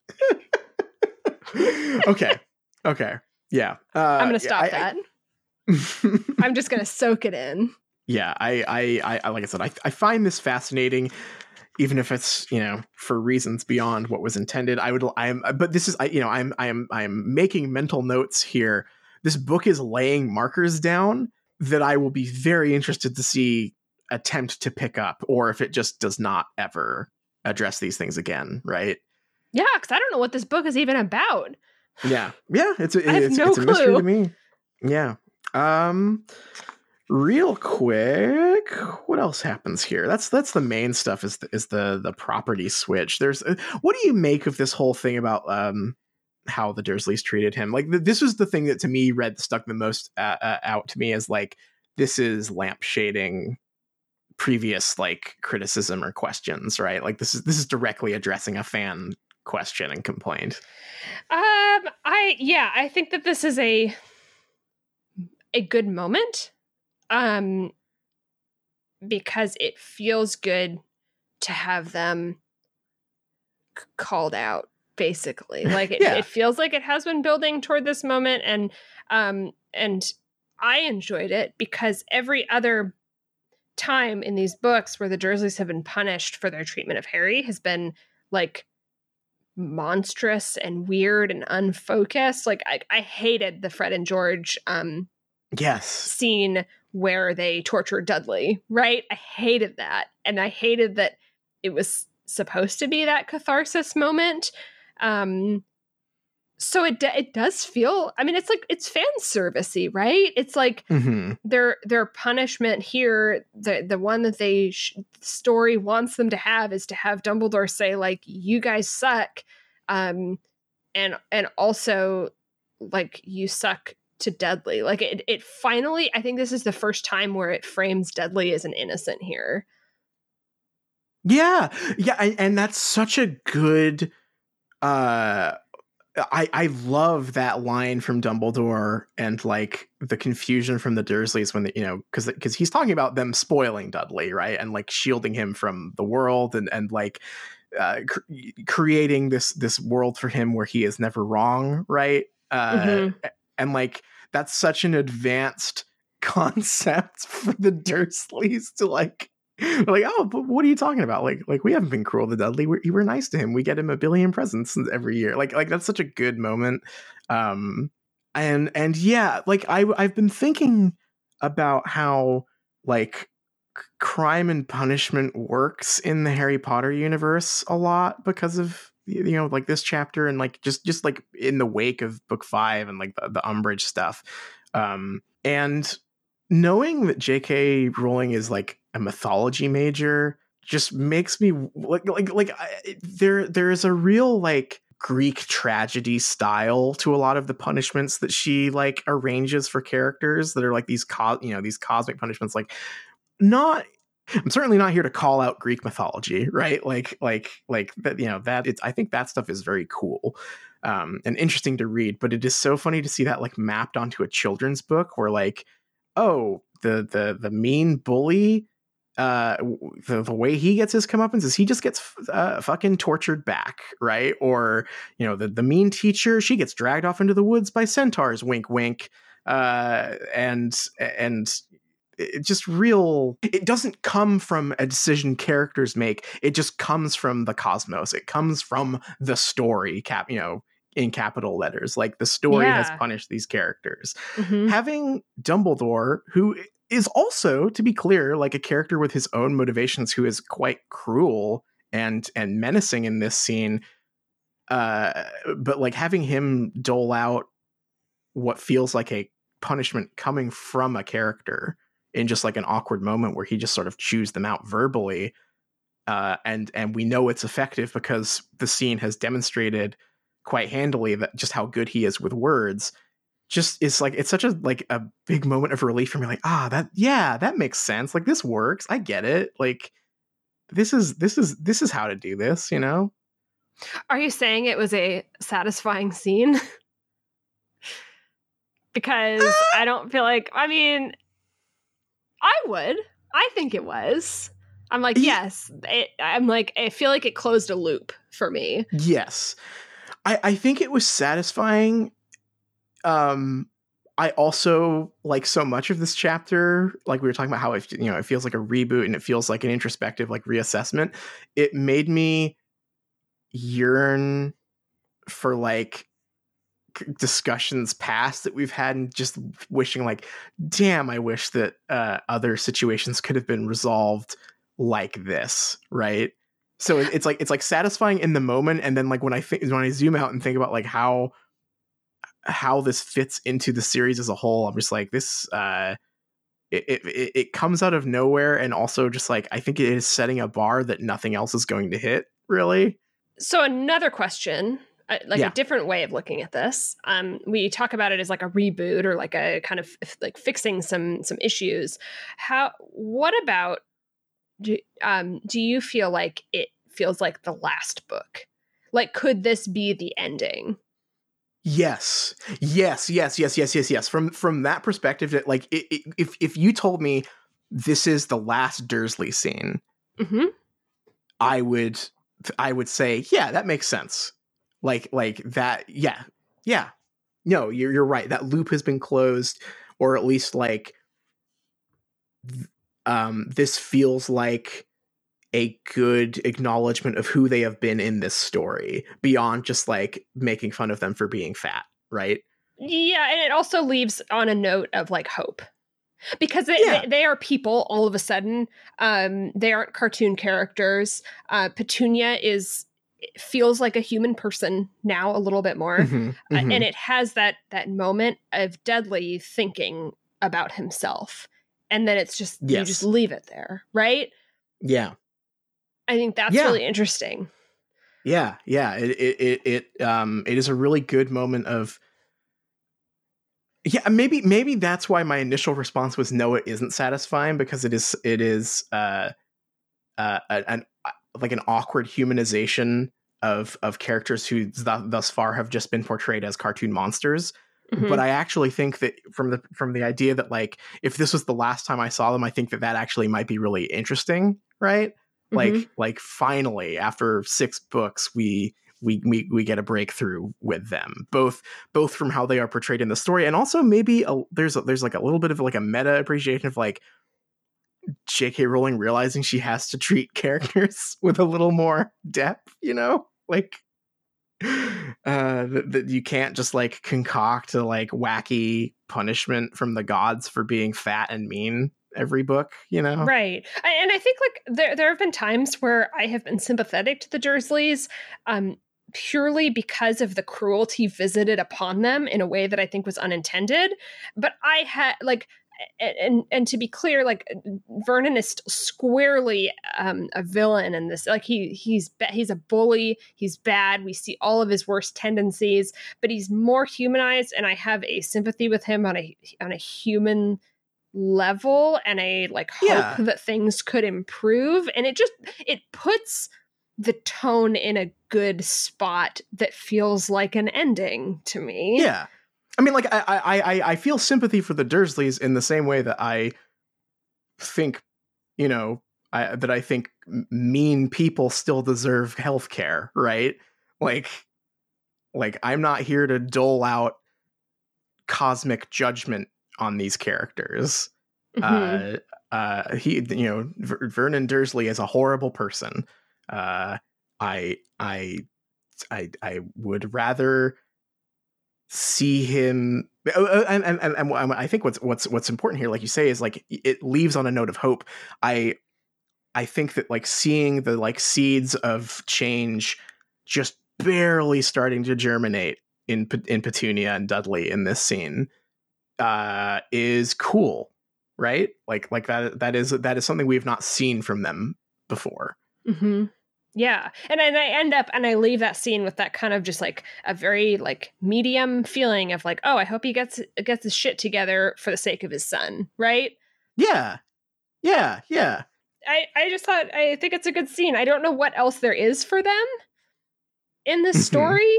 I think we do see them. I know that we at least see Dudley again. Yeah, I think we get like an epilogue that should be in the like anime credits sequence where you see the characters later, where Dudley's like, "You're all right, Harry," or whatever. Yeah, "You're all right, Big D," Harry says. I think. I'm not sure if that's a movie deleted scene. Like I've got that stuck in my head. But when this feels like an ending to me, it makes me wonder about some of the other stuff that's going on, like Dumbledore. Dumbledore's change, I'm still just like kind of baffled by. I don't know if it's like the story needs him to be different because he has to work with Harry closely to tell about Voldemort's childhood or whatever. Mm-hmm. Or if it's supposed to feel in the context of a story coming to a conclusion, like it's like, oh, here's the real shit, right? I hope it's the last, because here are the two things I remember from this. I mean, obviously, number one, this is the one where Dumbledore dies, right? So, like, yeah, we're going to be getting some sort of closure with him. The other thing I remember is that I'm pretty sure is it this book or book 7 where we get the Rita Skeeter expose on him? I'm actually not sure. Because I know that his like reputation in Harry's eyes is tarnished at some point, and I think that's really interesting because, you know, a theme that we have talked about countless times on this podcast has been like Harry realizing that he can't trust every adult in his life. Mm-hmm. But Dumbledore has always been like the constant. And that was part of what was so frustrating about book 5 was like Dumbledore was doing all this like crazy shit that is just clearly amoral or at least calculated and you know, quite extreme choices, and Harry just never really had any thoughts about that. And Dumbledore has always been like the rock solid, like approachable and trustworthy adult in the series. And so now, you know, in book 6, the last book where Dumbledore's alive, him suddenly maybe being a little less forthcoming with Harry is interesting. It's very last minute choice. It feels like they're really like, you know, doing the Geordie LaForge roll under the door as it's closing thing a little bit here, but I take that over nothing, right? Yeah. There was a part of it that I think is probably coming mostly from me, but this felt like because obviously we know Dumbledore's dying. We get the little like the I almost said shot of his hand. Like I read this like it's a movie. It's really hard not to. We get the information of his hand all shriveled up, and I'm like, oh, this is Death Wish Dumbledore, right? Like this is his like, okay, I'm going out. I'm gonna be like this is the new me as I'm dying. Like he's facing the end of his life. Mm-hmm. So I guess there's that reading of it. I don't know. Yeah. He's very weird. He's a little bit Jude Law Dumbledore to me. Yeah, God, that's the other thing. I'm gonna have to be. I'm it's gonna be real hard to like deal with because like Dumbledore in those in the Fantastic Beasts movies is clearly supposed to be a more ambiguous character. But we already like reading this chapter, I'm like, wait, but the book is already doing that. So it's. His dialogue in Fantastic Beasts is so bad. Like he just says nonsense constantly. It's like, what are you talking about? But it's really funny thinking about how like I didn't think it was possible, but once again, reading something pretty good in Harry Potter has retroactively made Fantastic Beasts even fucking worse. That's incredible. Like, truly incredible. That being said, we can't heap too much praise on this scene, because it does end with maybe one of the dumbest lines in the entire series.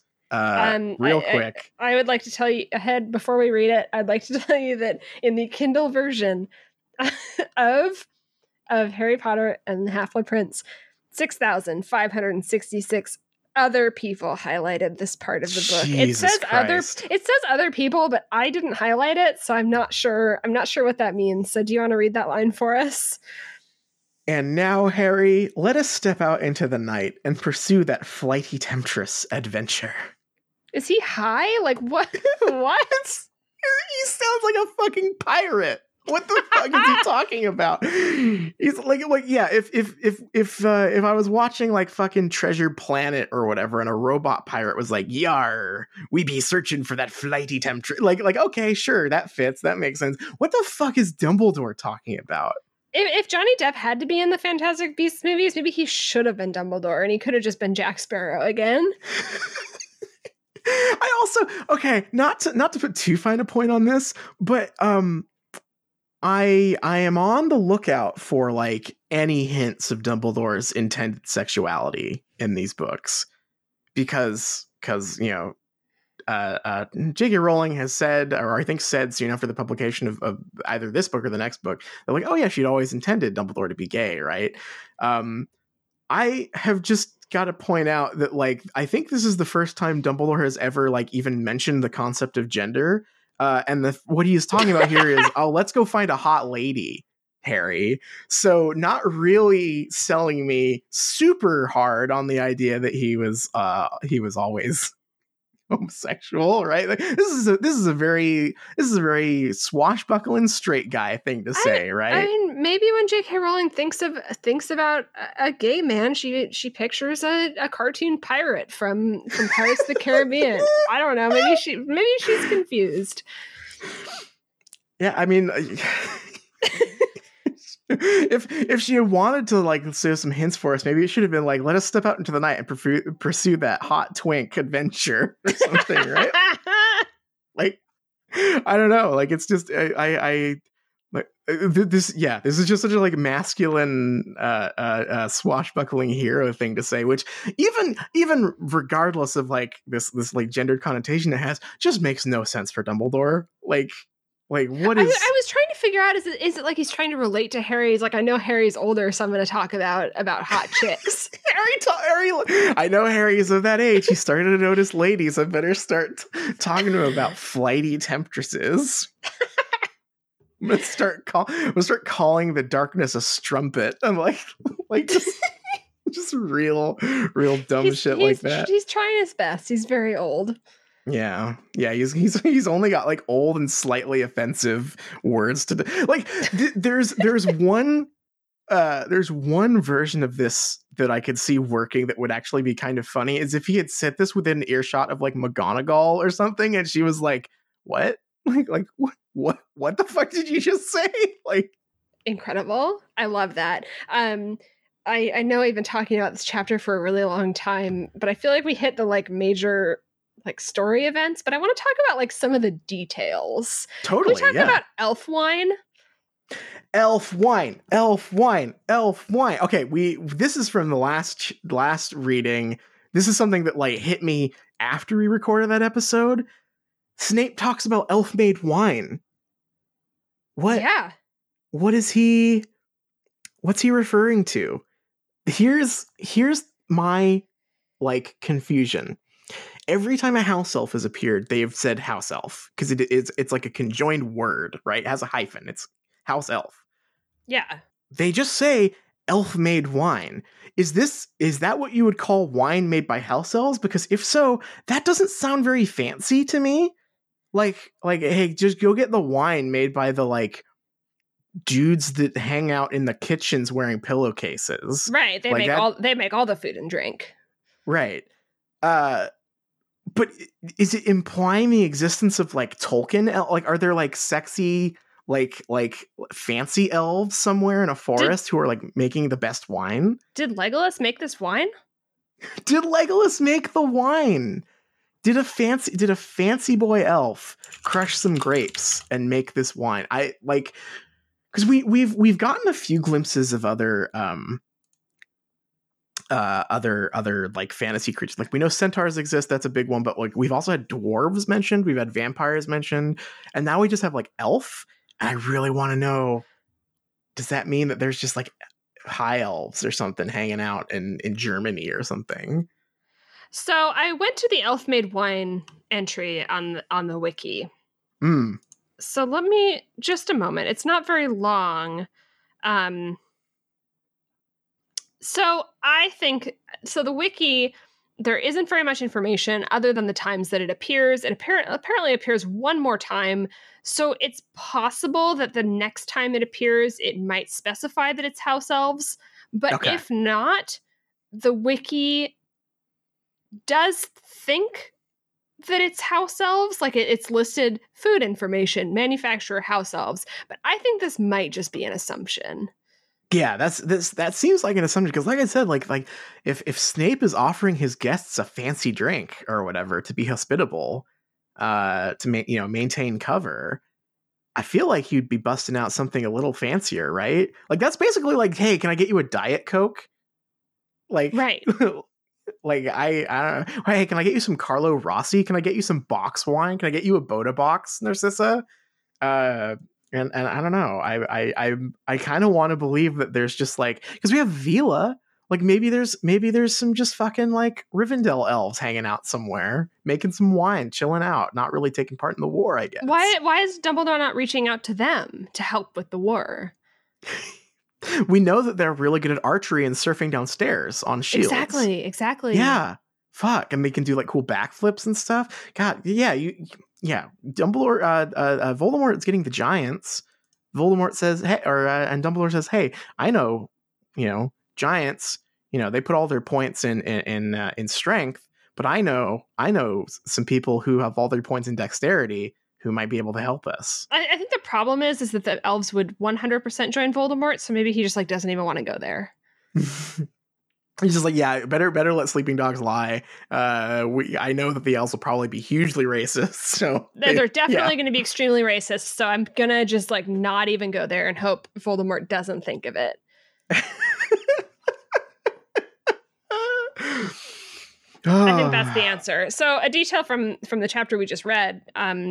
Can we talk a little bit about the defense pamphlet? I can't believe we actually got to read it. Yes. Oh, fuck, I forgot about this. This was a blast to read. It made me laugh. I thought it was really funny and really clever. I have to swallow my hat a little bit. We were making fun of it on the last season.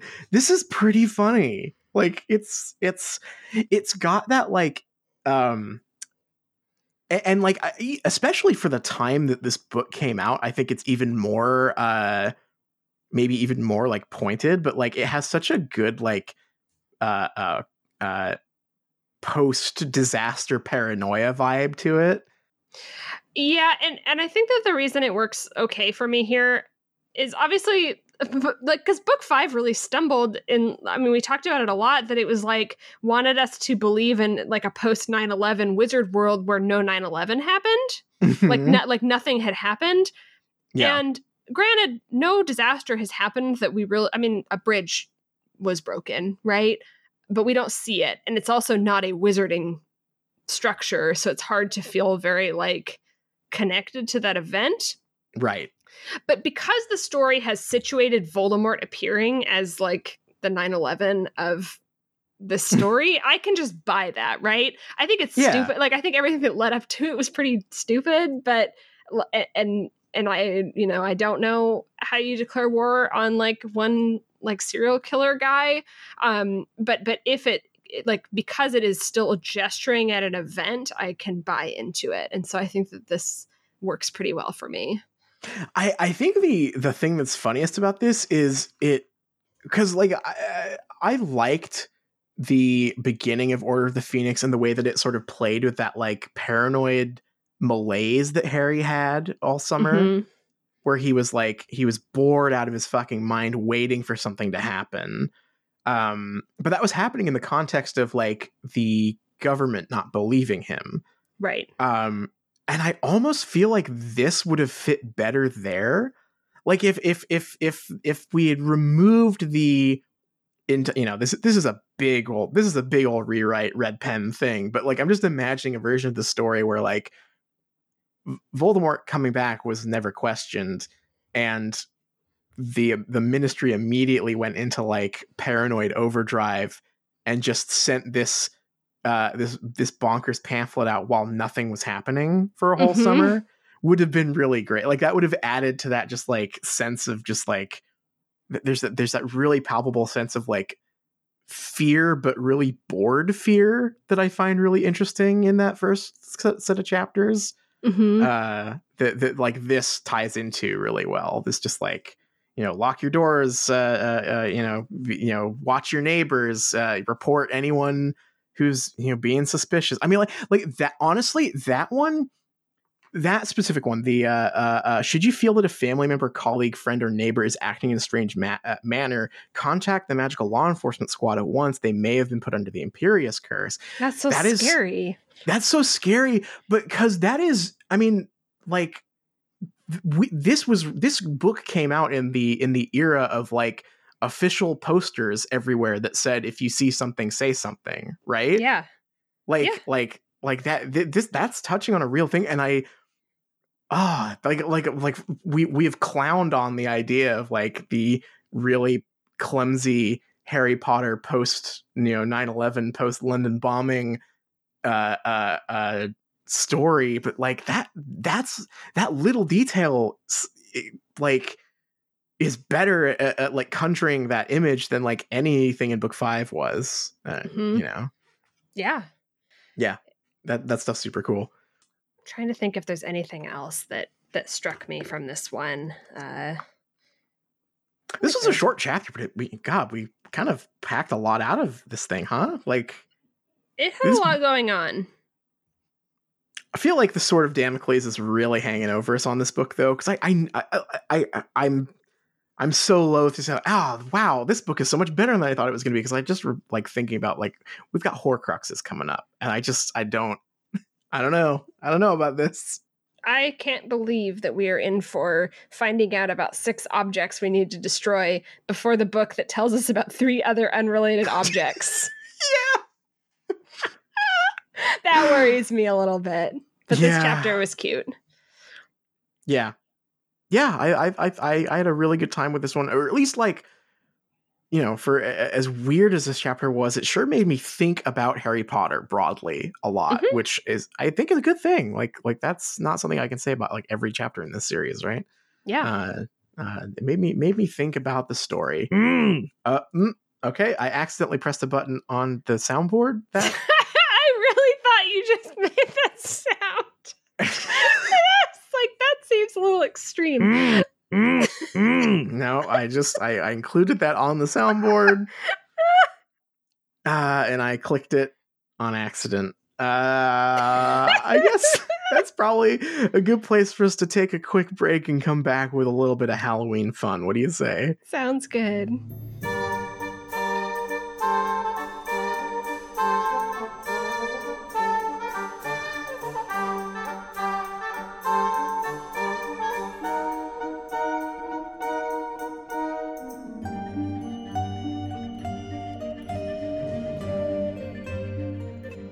Hello, everyone, and welcome back. We are in the midst of the best time of year, the spooky season, Halloween. How are you feeling? How spooked out are you at the moment? Not very. Hoping to be more. I got my my little pumpkin decoration set up. So I'm working on it. I have some orange string lights to put up that I have not done yet, and I'm kind of running out of time. Yeah, you got a week or so left. That sounds adorable, though. I love some good Halloween decorations. Do you ever just like go to like the store and like walk around the Halloween like decoration sections and just like admire all the weird shit they have there? Oh yeah, lots of skeletons of various animals. I feel like that's popped up in the last few years and I hadn't noticed it before. There was a really good I was at Target. They had like the skeleton animal section. I love them for one because they are like the least accurate skeletons in the world. Like they'll have like spider skeletons. I'm like, hang on a second. Wait a minute. Yeah, I don't know about that. But they had a set of like, I can only describe them as like, they looked like skeleton My Little Pony toys. Like they were like that size and like those proportions. Oh. And they're very cute. I was like, I nearly bought a few of those to put around. But I'm a big fan of just like tacky Halloween decoration stuff. I think they're very cute. But we are not here to talk about decorations. We are here to see if we can survive. Oh. We are apparently in for a night of scares at Hogwarts in this Choose Your Own Adventure. Can you survive Halloween at Hogwarts by MuggleNet? Wonderful. Thank you, MuggleNet. Hogwarts School of Witchcraft and Wizardry has an abundance of secrets and mysteries to explore on any given day, but Halloween is an especially mysterious time to be in the castle. This Halloween, try to survive a crazy night at Hogwarts in MuggleNet's Choose Your Own Adventure Halloween Tale. I have no idea, because like Halloween is when the troll was in the dungeon, but other than that, Halloween's just like a normal holiday. Also, it's the anniversary of Harry Potter's death, Harry Potter's parents' death. He doesnn't really think about it very much. It doesn't come up. I always forget that. And I'm reminded, it's like, oh, Lily and James also died on Halloween, by the way. Yeah, he doesn't seem too phased about that. And also, that didn't happen at Hogwarts. So, I can't wait to find out, like, what they could have conjured up for a scary night at Hogwarts. I can tell you that they did this in, like, some sort of Google Sheets tool. Because it has some lingering... Google like highlights and underlines where they've misspelled stuff and this was hot off the presses for Halloween. I think Neopets had a text adventure making tool, so they could have used that. Ooh. Oh, little update, because you were telling me about this last week. Yeah, can you give me an update on the Flashpocalypse? Well, I don't think it's happened yet, and we're still in a holding pattern as they say they're going to convert all of their games out of Flash. Okay. So far, I don't think anything's been converted yet. I think the thing that they're most worried about is the Neopet customization feature, which was all built in Flash for some reason, because it was way, way too late to justify building that in Flash. Right. But it's their only money-making avenue, because that's the real money portion. Oh, please, someone rescue Neopets. It needs to be preserved. I think they just have one guy doing that, and they're like, God, we're going to do it. And I'm not so sure about that. Okay. Class dismissed. You've been waiting anxiously to hear these glorious words all day. Tonight is the night of the Halloween feast, and you don't want to be late. So you hurriedly start to gather your things. Once you've managed to cram all your books into your school bag, you head out into the corridor. Which house common room do you return to? Hurtwood House. Unfortunately, that is not an option. Really? Yeah. Get with the times, MuggleNet. We're Slytherin now, so we are down to the dungeons. We're going down to the dungeons. Slytherin. Closer to Snape is what I always say. That's right. That's your motto. Closer to Snape. After a long day of classes and crowded hallways, there's nothing better than entering the Slytherin common room. You heave a sigh of relief at the peace and quiet of your underground home as you head to your dorm. Upon entering, you find your roommates already ready for the feast. You toss your books onto your bed and change quickly. When you're ready, you hurry out of the common room to head to the Great Hall. You're halfway there. Yeah, we could have stayed there. Come on. You hurry out of the common room, head to the Great Hall. You're halfway there when you suddenly realize that you left a textbook in the library that you need for tomorrow. You don't want to be late for the feast, but you also don't want to lose your textbook. Do you A, hurry down the corridor to the library? It won't take long to grab the book. Or B, continue upstairs to the feast. The book will still be there later. I really thought you were going to say that we left it in the common room and we're going to have to go back. We'll go to the library. I'm a studious individual. All right. You hurry along the corridor, take a corner too quickly, and trip over your school robes. Darn it! Just as you're starting to get up from the floor, you hear a faint whizzing noise approaching. You immediately whip your head around and notice something at the other end of the corridor flying towards you, accompanied by the ominous snarling of a fanged frisbee. You look around quickly to assess your escape routes. First, you spot a corridor branching off to your right that might be a bit of a sprint. Then, you notice a tapestry on the wall to your left that you could quickly reach to hide behind. You know you only have a few seconds to make a decision. Do you, A, sprint towards the corridor, hoping to reach it before the fanged frisbee zooms by, or B, duck behind the tapestry to hide out until it passes? I'm not very athletic, so I feel like a sprint isn't my best bet. I would like to get behind the tapestry, please. Okay, we are going behind the tapestry. You duck behind the tapestry and stand stock still for a few moments. The corridor is quiet, and you breathe a sigh of relief and sink against the wall. Thank Merlin, you mutter, and then instantly regret doing so when you hear a sinister humming sound followed by a strange, faint shuffling.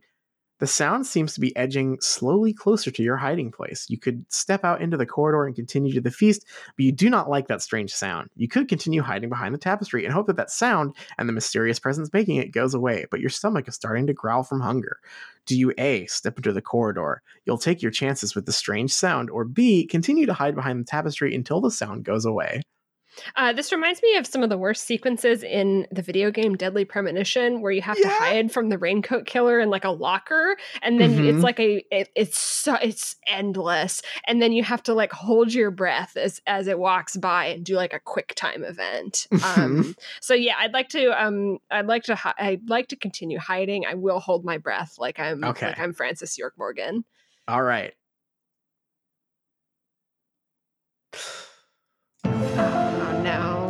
You stay very, very still behind the tapestry and wait as the strange sound begins to fade further into the distance.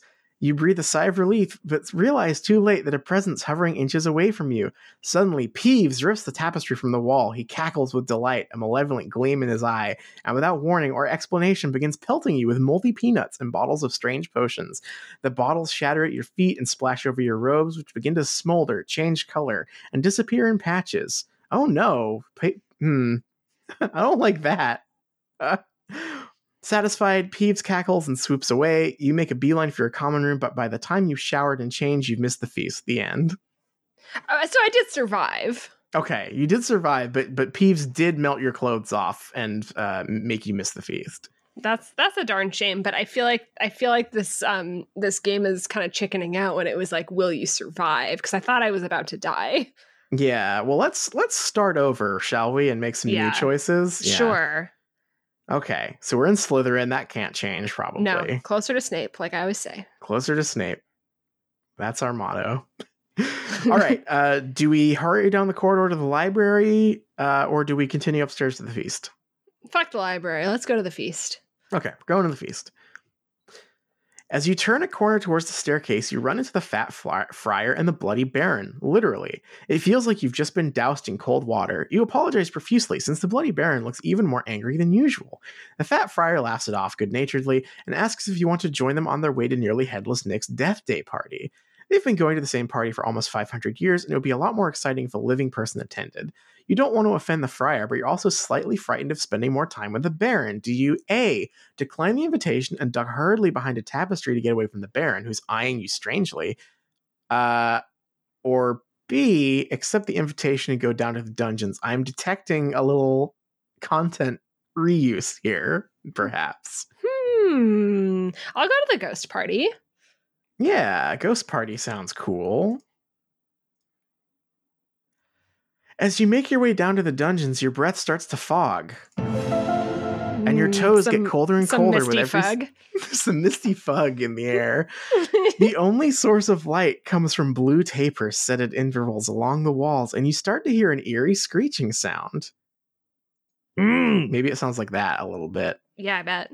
When you ask about it, you're told it's coming from an orchestra of musical saws. All of a sudden, you hear a much louder sound that is closer at hand. Someone is screaming from a corridor to your right. Do you A, continue to the death day party, or B, investigate the screams? I'll investigate the screams. All right, we're going to investigate some screams. You turn down the corridor to investigate the screams. A thick greenish fog hangs in the air. Get these Dementors out of here. Accompanied by an overpowering stench like a rotten dragon egg, it seems a massive dung bong was set off outside the common room as a prank. 3 students stagger down the hall, robes clutched over their noses before falling to the floor unconscious. You rush to help them, which is your biggest mistake. The horrific stench overwhelms you, setting your nostrils and throat on fire, and your vision begins to swim. You pass out alongside the other students. You miss the feast. The end. I'm never gonna survive. We have to survive. I want to survive this. Okay, so we're in Slytherin. We're continuing upstairs to the feast? Oh, yeah. We're accepting the invitation to go to the dungeons? Sure. And we're going to continue to the death day party. How's that sound? Absolutely. I want to go to the ghost party. All right. As you walk past the corridor, a whiff of something foul reaches your nose, and you're glad you didn't go investigate. But as you approach the party, an even fouler smell assaults your nostrils. Darn it! There's just going to be bad smells no matter where we go. You peer through the door of the party and see a table covered in rotten food. Several ghosts float through it with their mouths wide open, but you know you don't want to go anywhere near it. Your stomach growls loudly, and you start to regret missing the feast. Maybe you can steal some food from the kitchens afterwards? Nick asks if you're coming in, saying he's so honored to have you there. Do you A, stay at the party and ignore the awful smell, or B, tell nearly headless Nick you're going back up to the feast? This is a tough one. What do you think? I mean, I don't want to be rude to nearly headless Nick. He's nice, but at the same time, I get the feeling like we are very weak to smells in this story. Here's the problem, though. We're weak to smells, but it seems like we're also probably going to die of not having food as well. I could see it going either way here. Oh, sure. Yeah, we are going to pass out from not eating. So I guess we should leave. This doesn't feel like we're on the right path. Yeah, sorry, nearly headless Nick. We made a fashionable appearance and then had to leave. You turn before anyone else can spot you and run back through the dungeons and up the stairs towards the Great Hall. You're halfway up the stairs when you feel a sinking feeling in your stomach as your foot plummets suddenly down through a trick stair. Bullshit. You try as hard as you can to yank your foot back out of the step, but after a few minutes, you realize your efforts are futile. You sink down on the step, accepting defeat, and wait for someone else to come along. You miss the feast. The end. Fuck. No, I want to gnaw through my ankle like that guy in that got stuck under a rock. You're in 127 days, your ankle. Yes. Okay, let's quickly. Okay, we're going back to the dungeons. We're going to the death day party. There's no player choice in this game. This is bullshit. Yeah, we're staying at the party. We're ignoring the awful smell. Okay. You brave the foul odor of rotten food and the screeching orchestra of saws and make your way into the crowd of ghosts enjoying the death day party. You quickly notice you're the only living person present, which makes you a popular party guest. You spend the evening chatting with a lot of ghosts you've never met before, and eventually your nose seems to adjust to the smell. All of a sudden, the members of the Headless Hunt burst through the wall, flooding into the room in a chorus of ghostly cheers. You're having such a good time, you forget all about the feast. You never thought you'd enjoy an evening with the dead so much. Okay, well, hang on. I'm calling bullshit on this. We don't get to the feast in any of these options here. We got to pick the right one. We got to ignore everything. We're going to the feast. We're going to the fucking feast. Okay. Let's go back. Slytherin. Hurrying down the corridor to the feast. We're declining the invitation. We are going to step into the corridor. Okay, yes, I was right. This takes us to the back of the tapestry. And instead of continuing to hide like we did before, we're going to step into the corridor. You instantly come to regret your decision when you come face to face with Peeves, hands shuffling in a bowl of peanuts that look like they are covered in mold. Going to the feast, he asks with a mischievous grin and offers you a handful of peanuts. Surely you don't want a snack. Nick has all sorts of tasty treats at the death day party in the dungeons. He motions for you to follow him into the dungeons. You know it's a mistake to follow Peeves anywhere, but you were kind of curious about what. No, we are going to the fucking feast. No.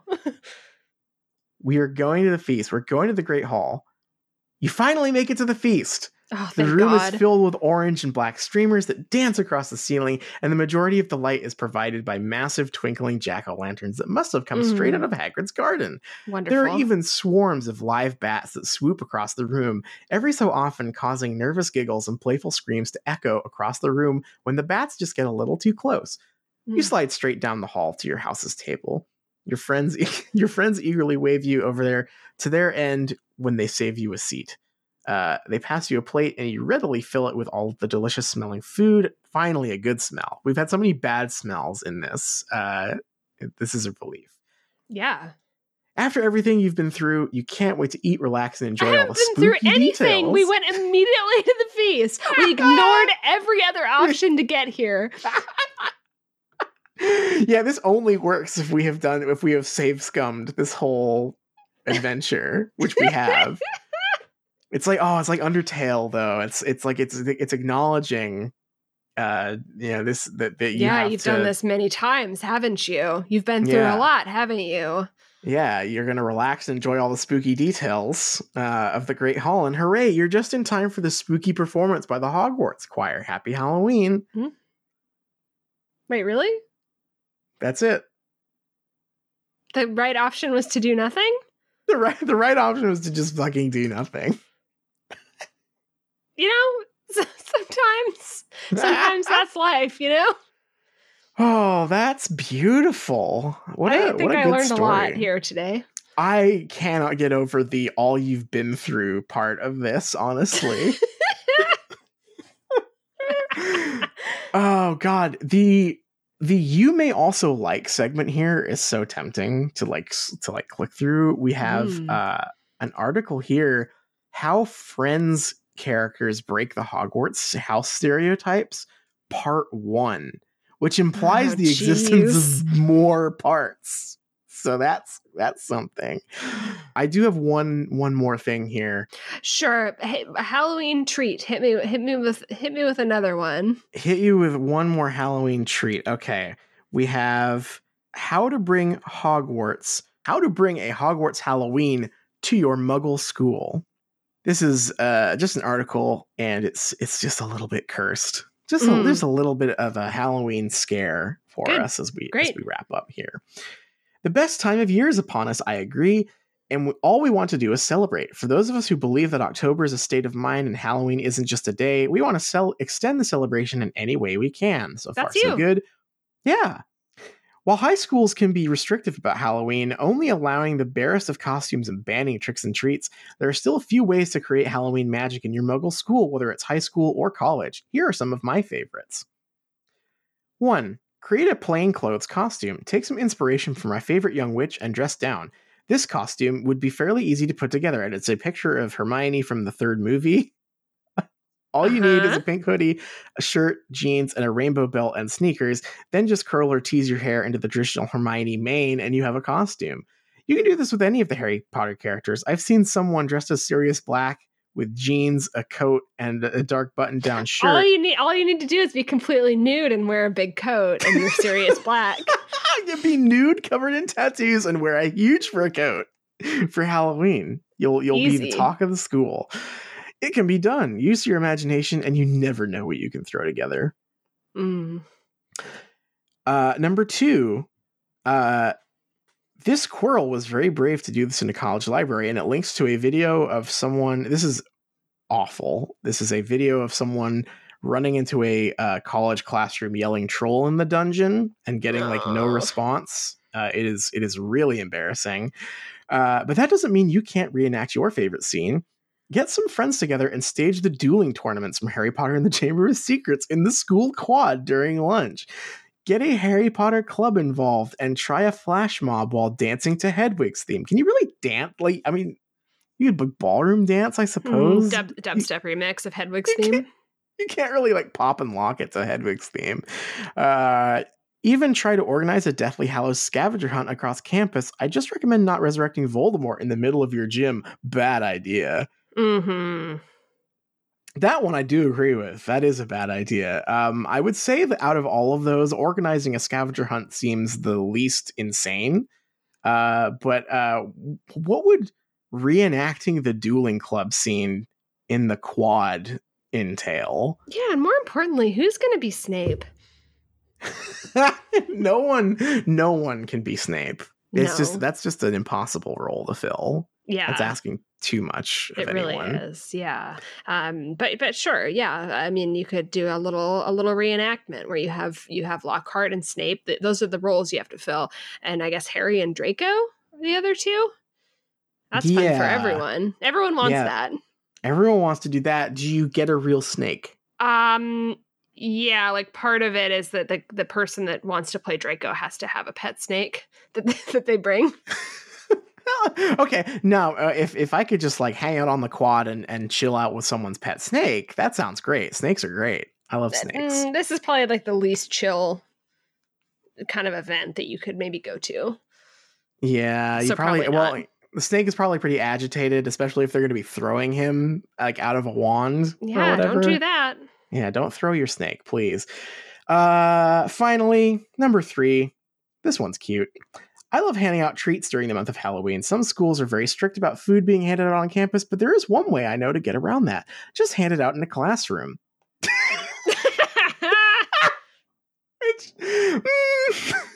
I don't know if those are like mutually exclusive.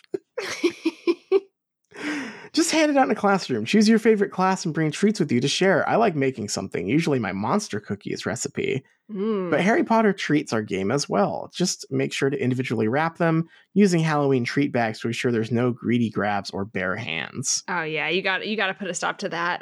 Can I hand out cans of cream soda to everyone in my class? It's butterbeer. Hey everyone, I brought us beer to class. Butterbeer. Of course, these are just the beginning. You could dress up like a Hogwarts founder. No one who the fuck would recognize that. You would just look like a monk or something. Like, just who's this guy walking around? Yeah, what is that? I guess there are those illustrations on Pottermore. Not anymore, but there were. I guess those are floating around, but I can't picture them. You could dress up like a Hogwarts founder and go around spouting facts about the beginning of either Hogwarts or your Muggle school. That would be even more confusing. Okay, so if like, I feel like maybe the most diehard Harry Potter fans would at least get it if you were like, "Oh, I pulled Gryffindor's sword out of a hat. Ooh, look at me! I had a goblin sword." Okay, that's at least doable. If you were like concocted like your own school's wizard founder, no one would know what the hell was going on and would probably run away. Like, see, now I'm even more confused because what I was imagining was someone dressed as like Godric Gryffindor. They already don't recognize you, but then you're going to a real school and spouting off facts about the school you are at, which is very confusing because it's like Godric Gryffindor, you know, founder of Gryffindor and Hogwarts. Why do you know all these facts about my local high school? Why is this monk here telling me about when they built the basketball court at my school? This is really weird. Of course, these are just the beginning. You could really release a troll in the dungeon or gym. Could you? How? Tell us more. That's all they say. You could really release a troll in the dungeon or gym. You could even convince Peeves to unleash havoc in the library, but remember, he'll want to be compensated. What? Like an internet troll? There you go. Oh, I'm the troll in the dungeon. I'm posting about The Last Jedi, and here I am. I'm replying to Trump tweets. Here I go. Peeves unleashing havoc in the library just seems like a really mean thing to do, because you just like trash the library and say like, "Oh, I guess Peeves did it." It's like, no, you did, asshole. You did it. You can't. You did it. You can't get out of that like that. As long as your tricks are all treats, a Hogwarts Halloween is within your grasp. Mm-hmm. That is a beautiful slogan. That's, I mean, okay, so I think closer to Snape is the better motto for sure. That's my motto. But could that be the like on could we like translate that into Latin and put that like on the Hurtwood crest? Yes, I think we could. Is that our new house motto? Closer to Snape. Yeah, you know, that's it. That's how lore happens, and that's the lore now. That's the lore. That's our motto. I do feel that as long as all your tricks are treats, you'll have a Hogwarts Halloween. That's a pretty good motto. That's a pretty good motto. Yeah, that's up there for sure. Well, I think we have run out of time. We've had a big old episode here with lots of interesting discussion and some Halloween spooks and scares. We should probably wrap it up. What do you say? Sounds good to me.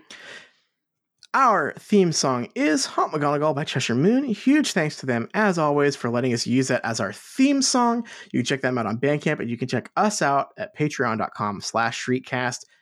You should really check that out right now, because we just posted a huge Let's Play of the first part of the Harry Potter and the Order of the Phoenix PC game. It was a huge amount of fun. I had a blast. I think people are enjoying it, and it's a hefty one. It's like a 90-minute episode. Damn. And yeah, that's cool. That's a long episode. That's a long ass Let's Play that we did. That's a lot of content. That's a lot of bang for your buck. So check that out. And we'll be recording another one of those soon to continue that series. And Liz, what are we going to read next week? We're reading chapter 4, which is called Horace Slughorn. And I feel like it has been forever since we had like a new character introduced. Yeah. Yeah. Like we had like Tonks and Kingsley and everyone, but they're like really background. Slughorn is like, he's like the Lockhart of this. Ooh, Ring Theory. Ring Theory. Oh. We've got it. Ooh, Ring Theory is real. Ring Theory is back. We've got our Lockhart for this book, potentially. Mm-hmm. We've got the new professor coming in who will be a major character. I don't know what to think of. I don't know. I don't remember anything about Slughorn, so I'm kind of excited to like get into that stuff, I guess. I at least compared to what else I know is coming in this book. I'm like, yeah, right. I can deal with a new professor. That sounds cool. Yeah, I'm excited. Yeah. So we have that to look forward to. But, you know, even if you're with us on this, like, ooh, is this book good, train? Just please read another book. Don't set yourself up for disappointment. Please read another book. Makes ocean roar seem tame. Better know what you're after if you catch your eye, 'cause this hot mama is just a cat in disguise.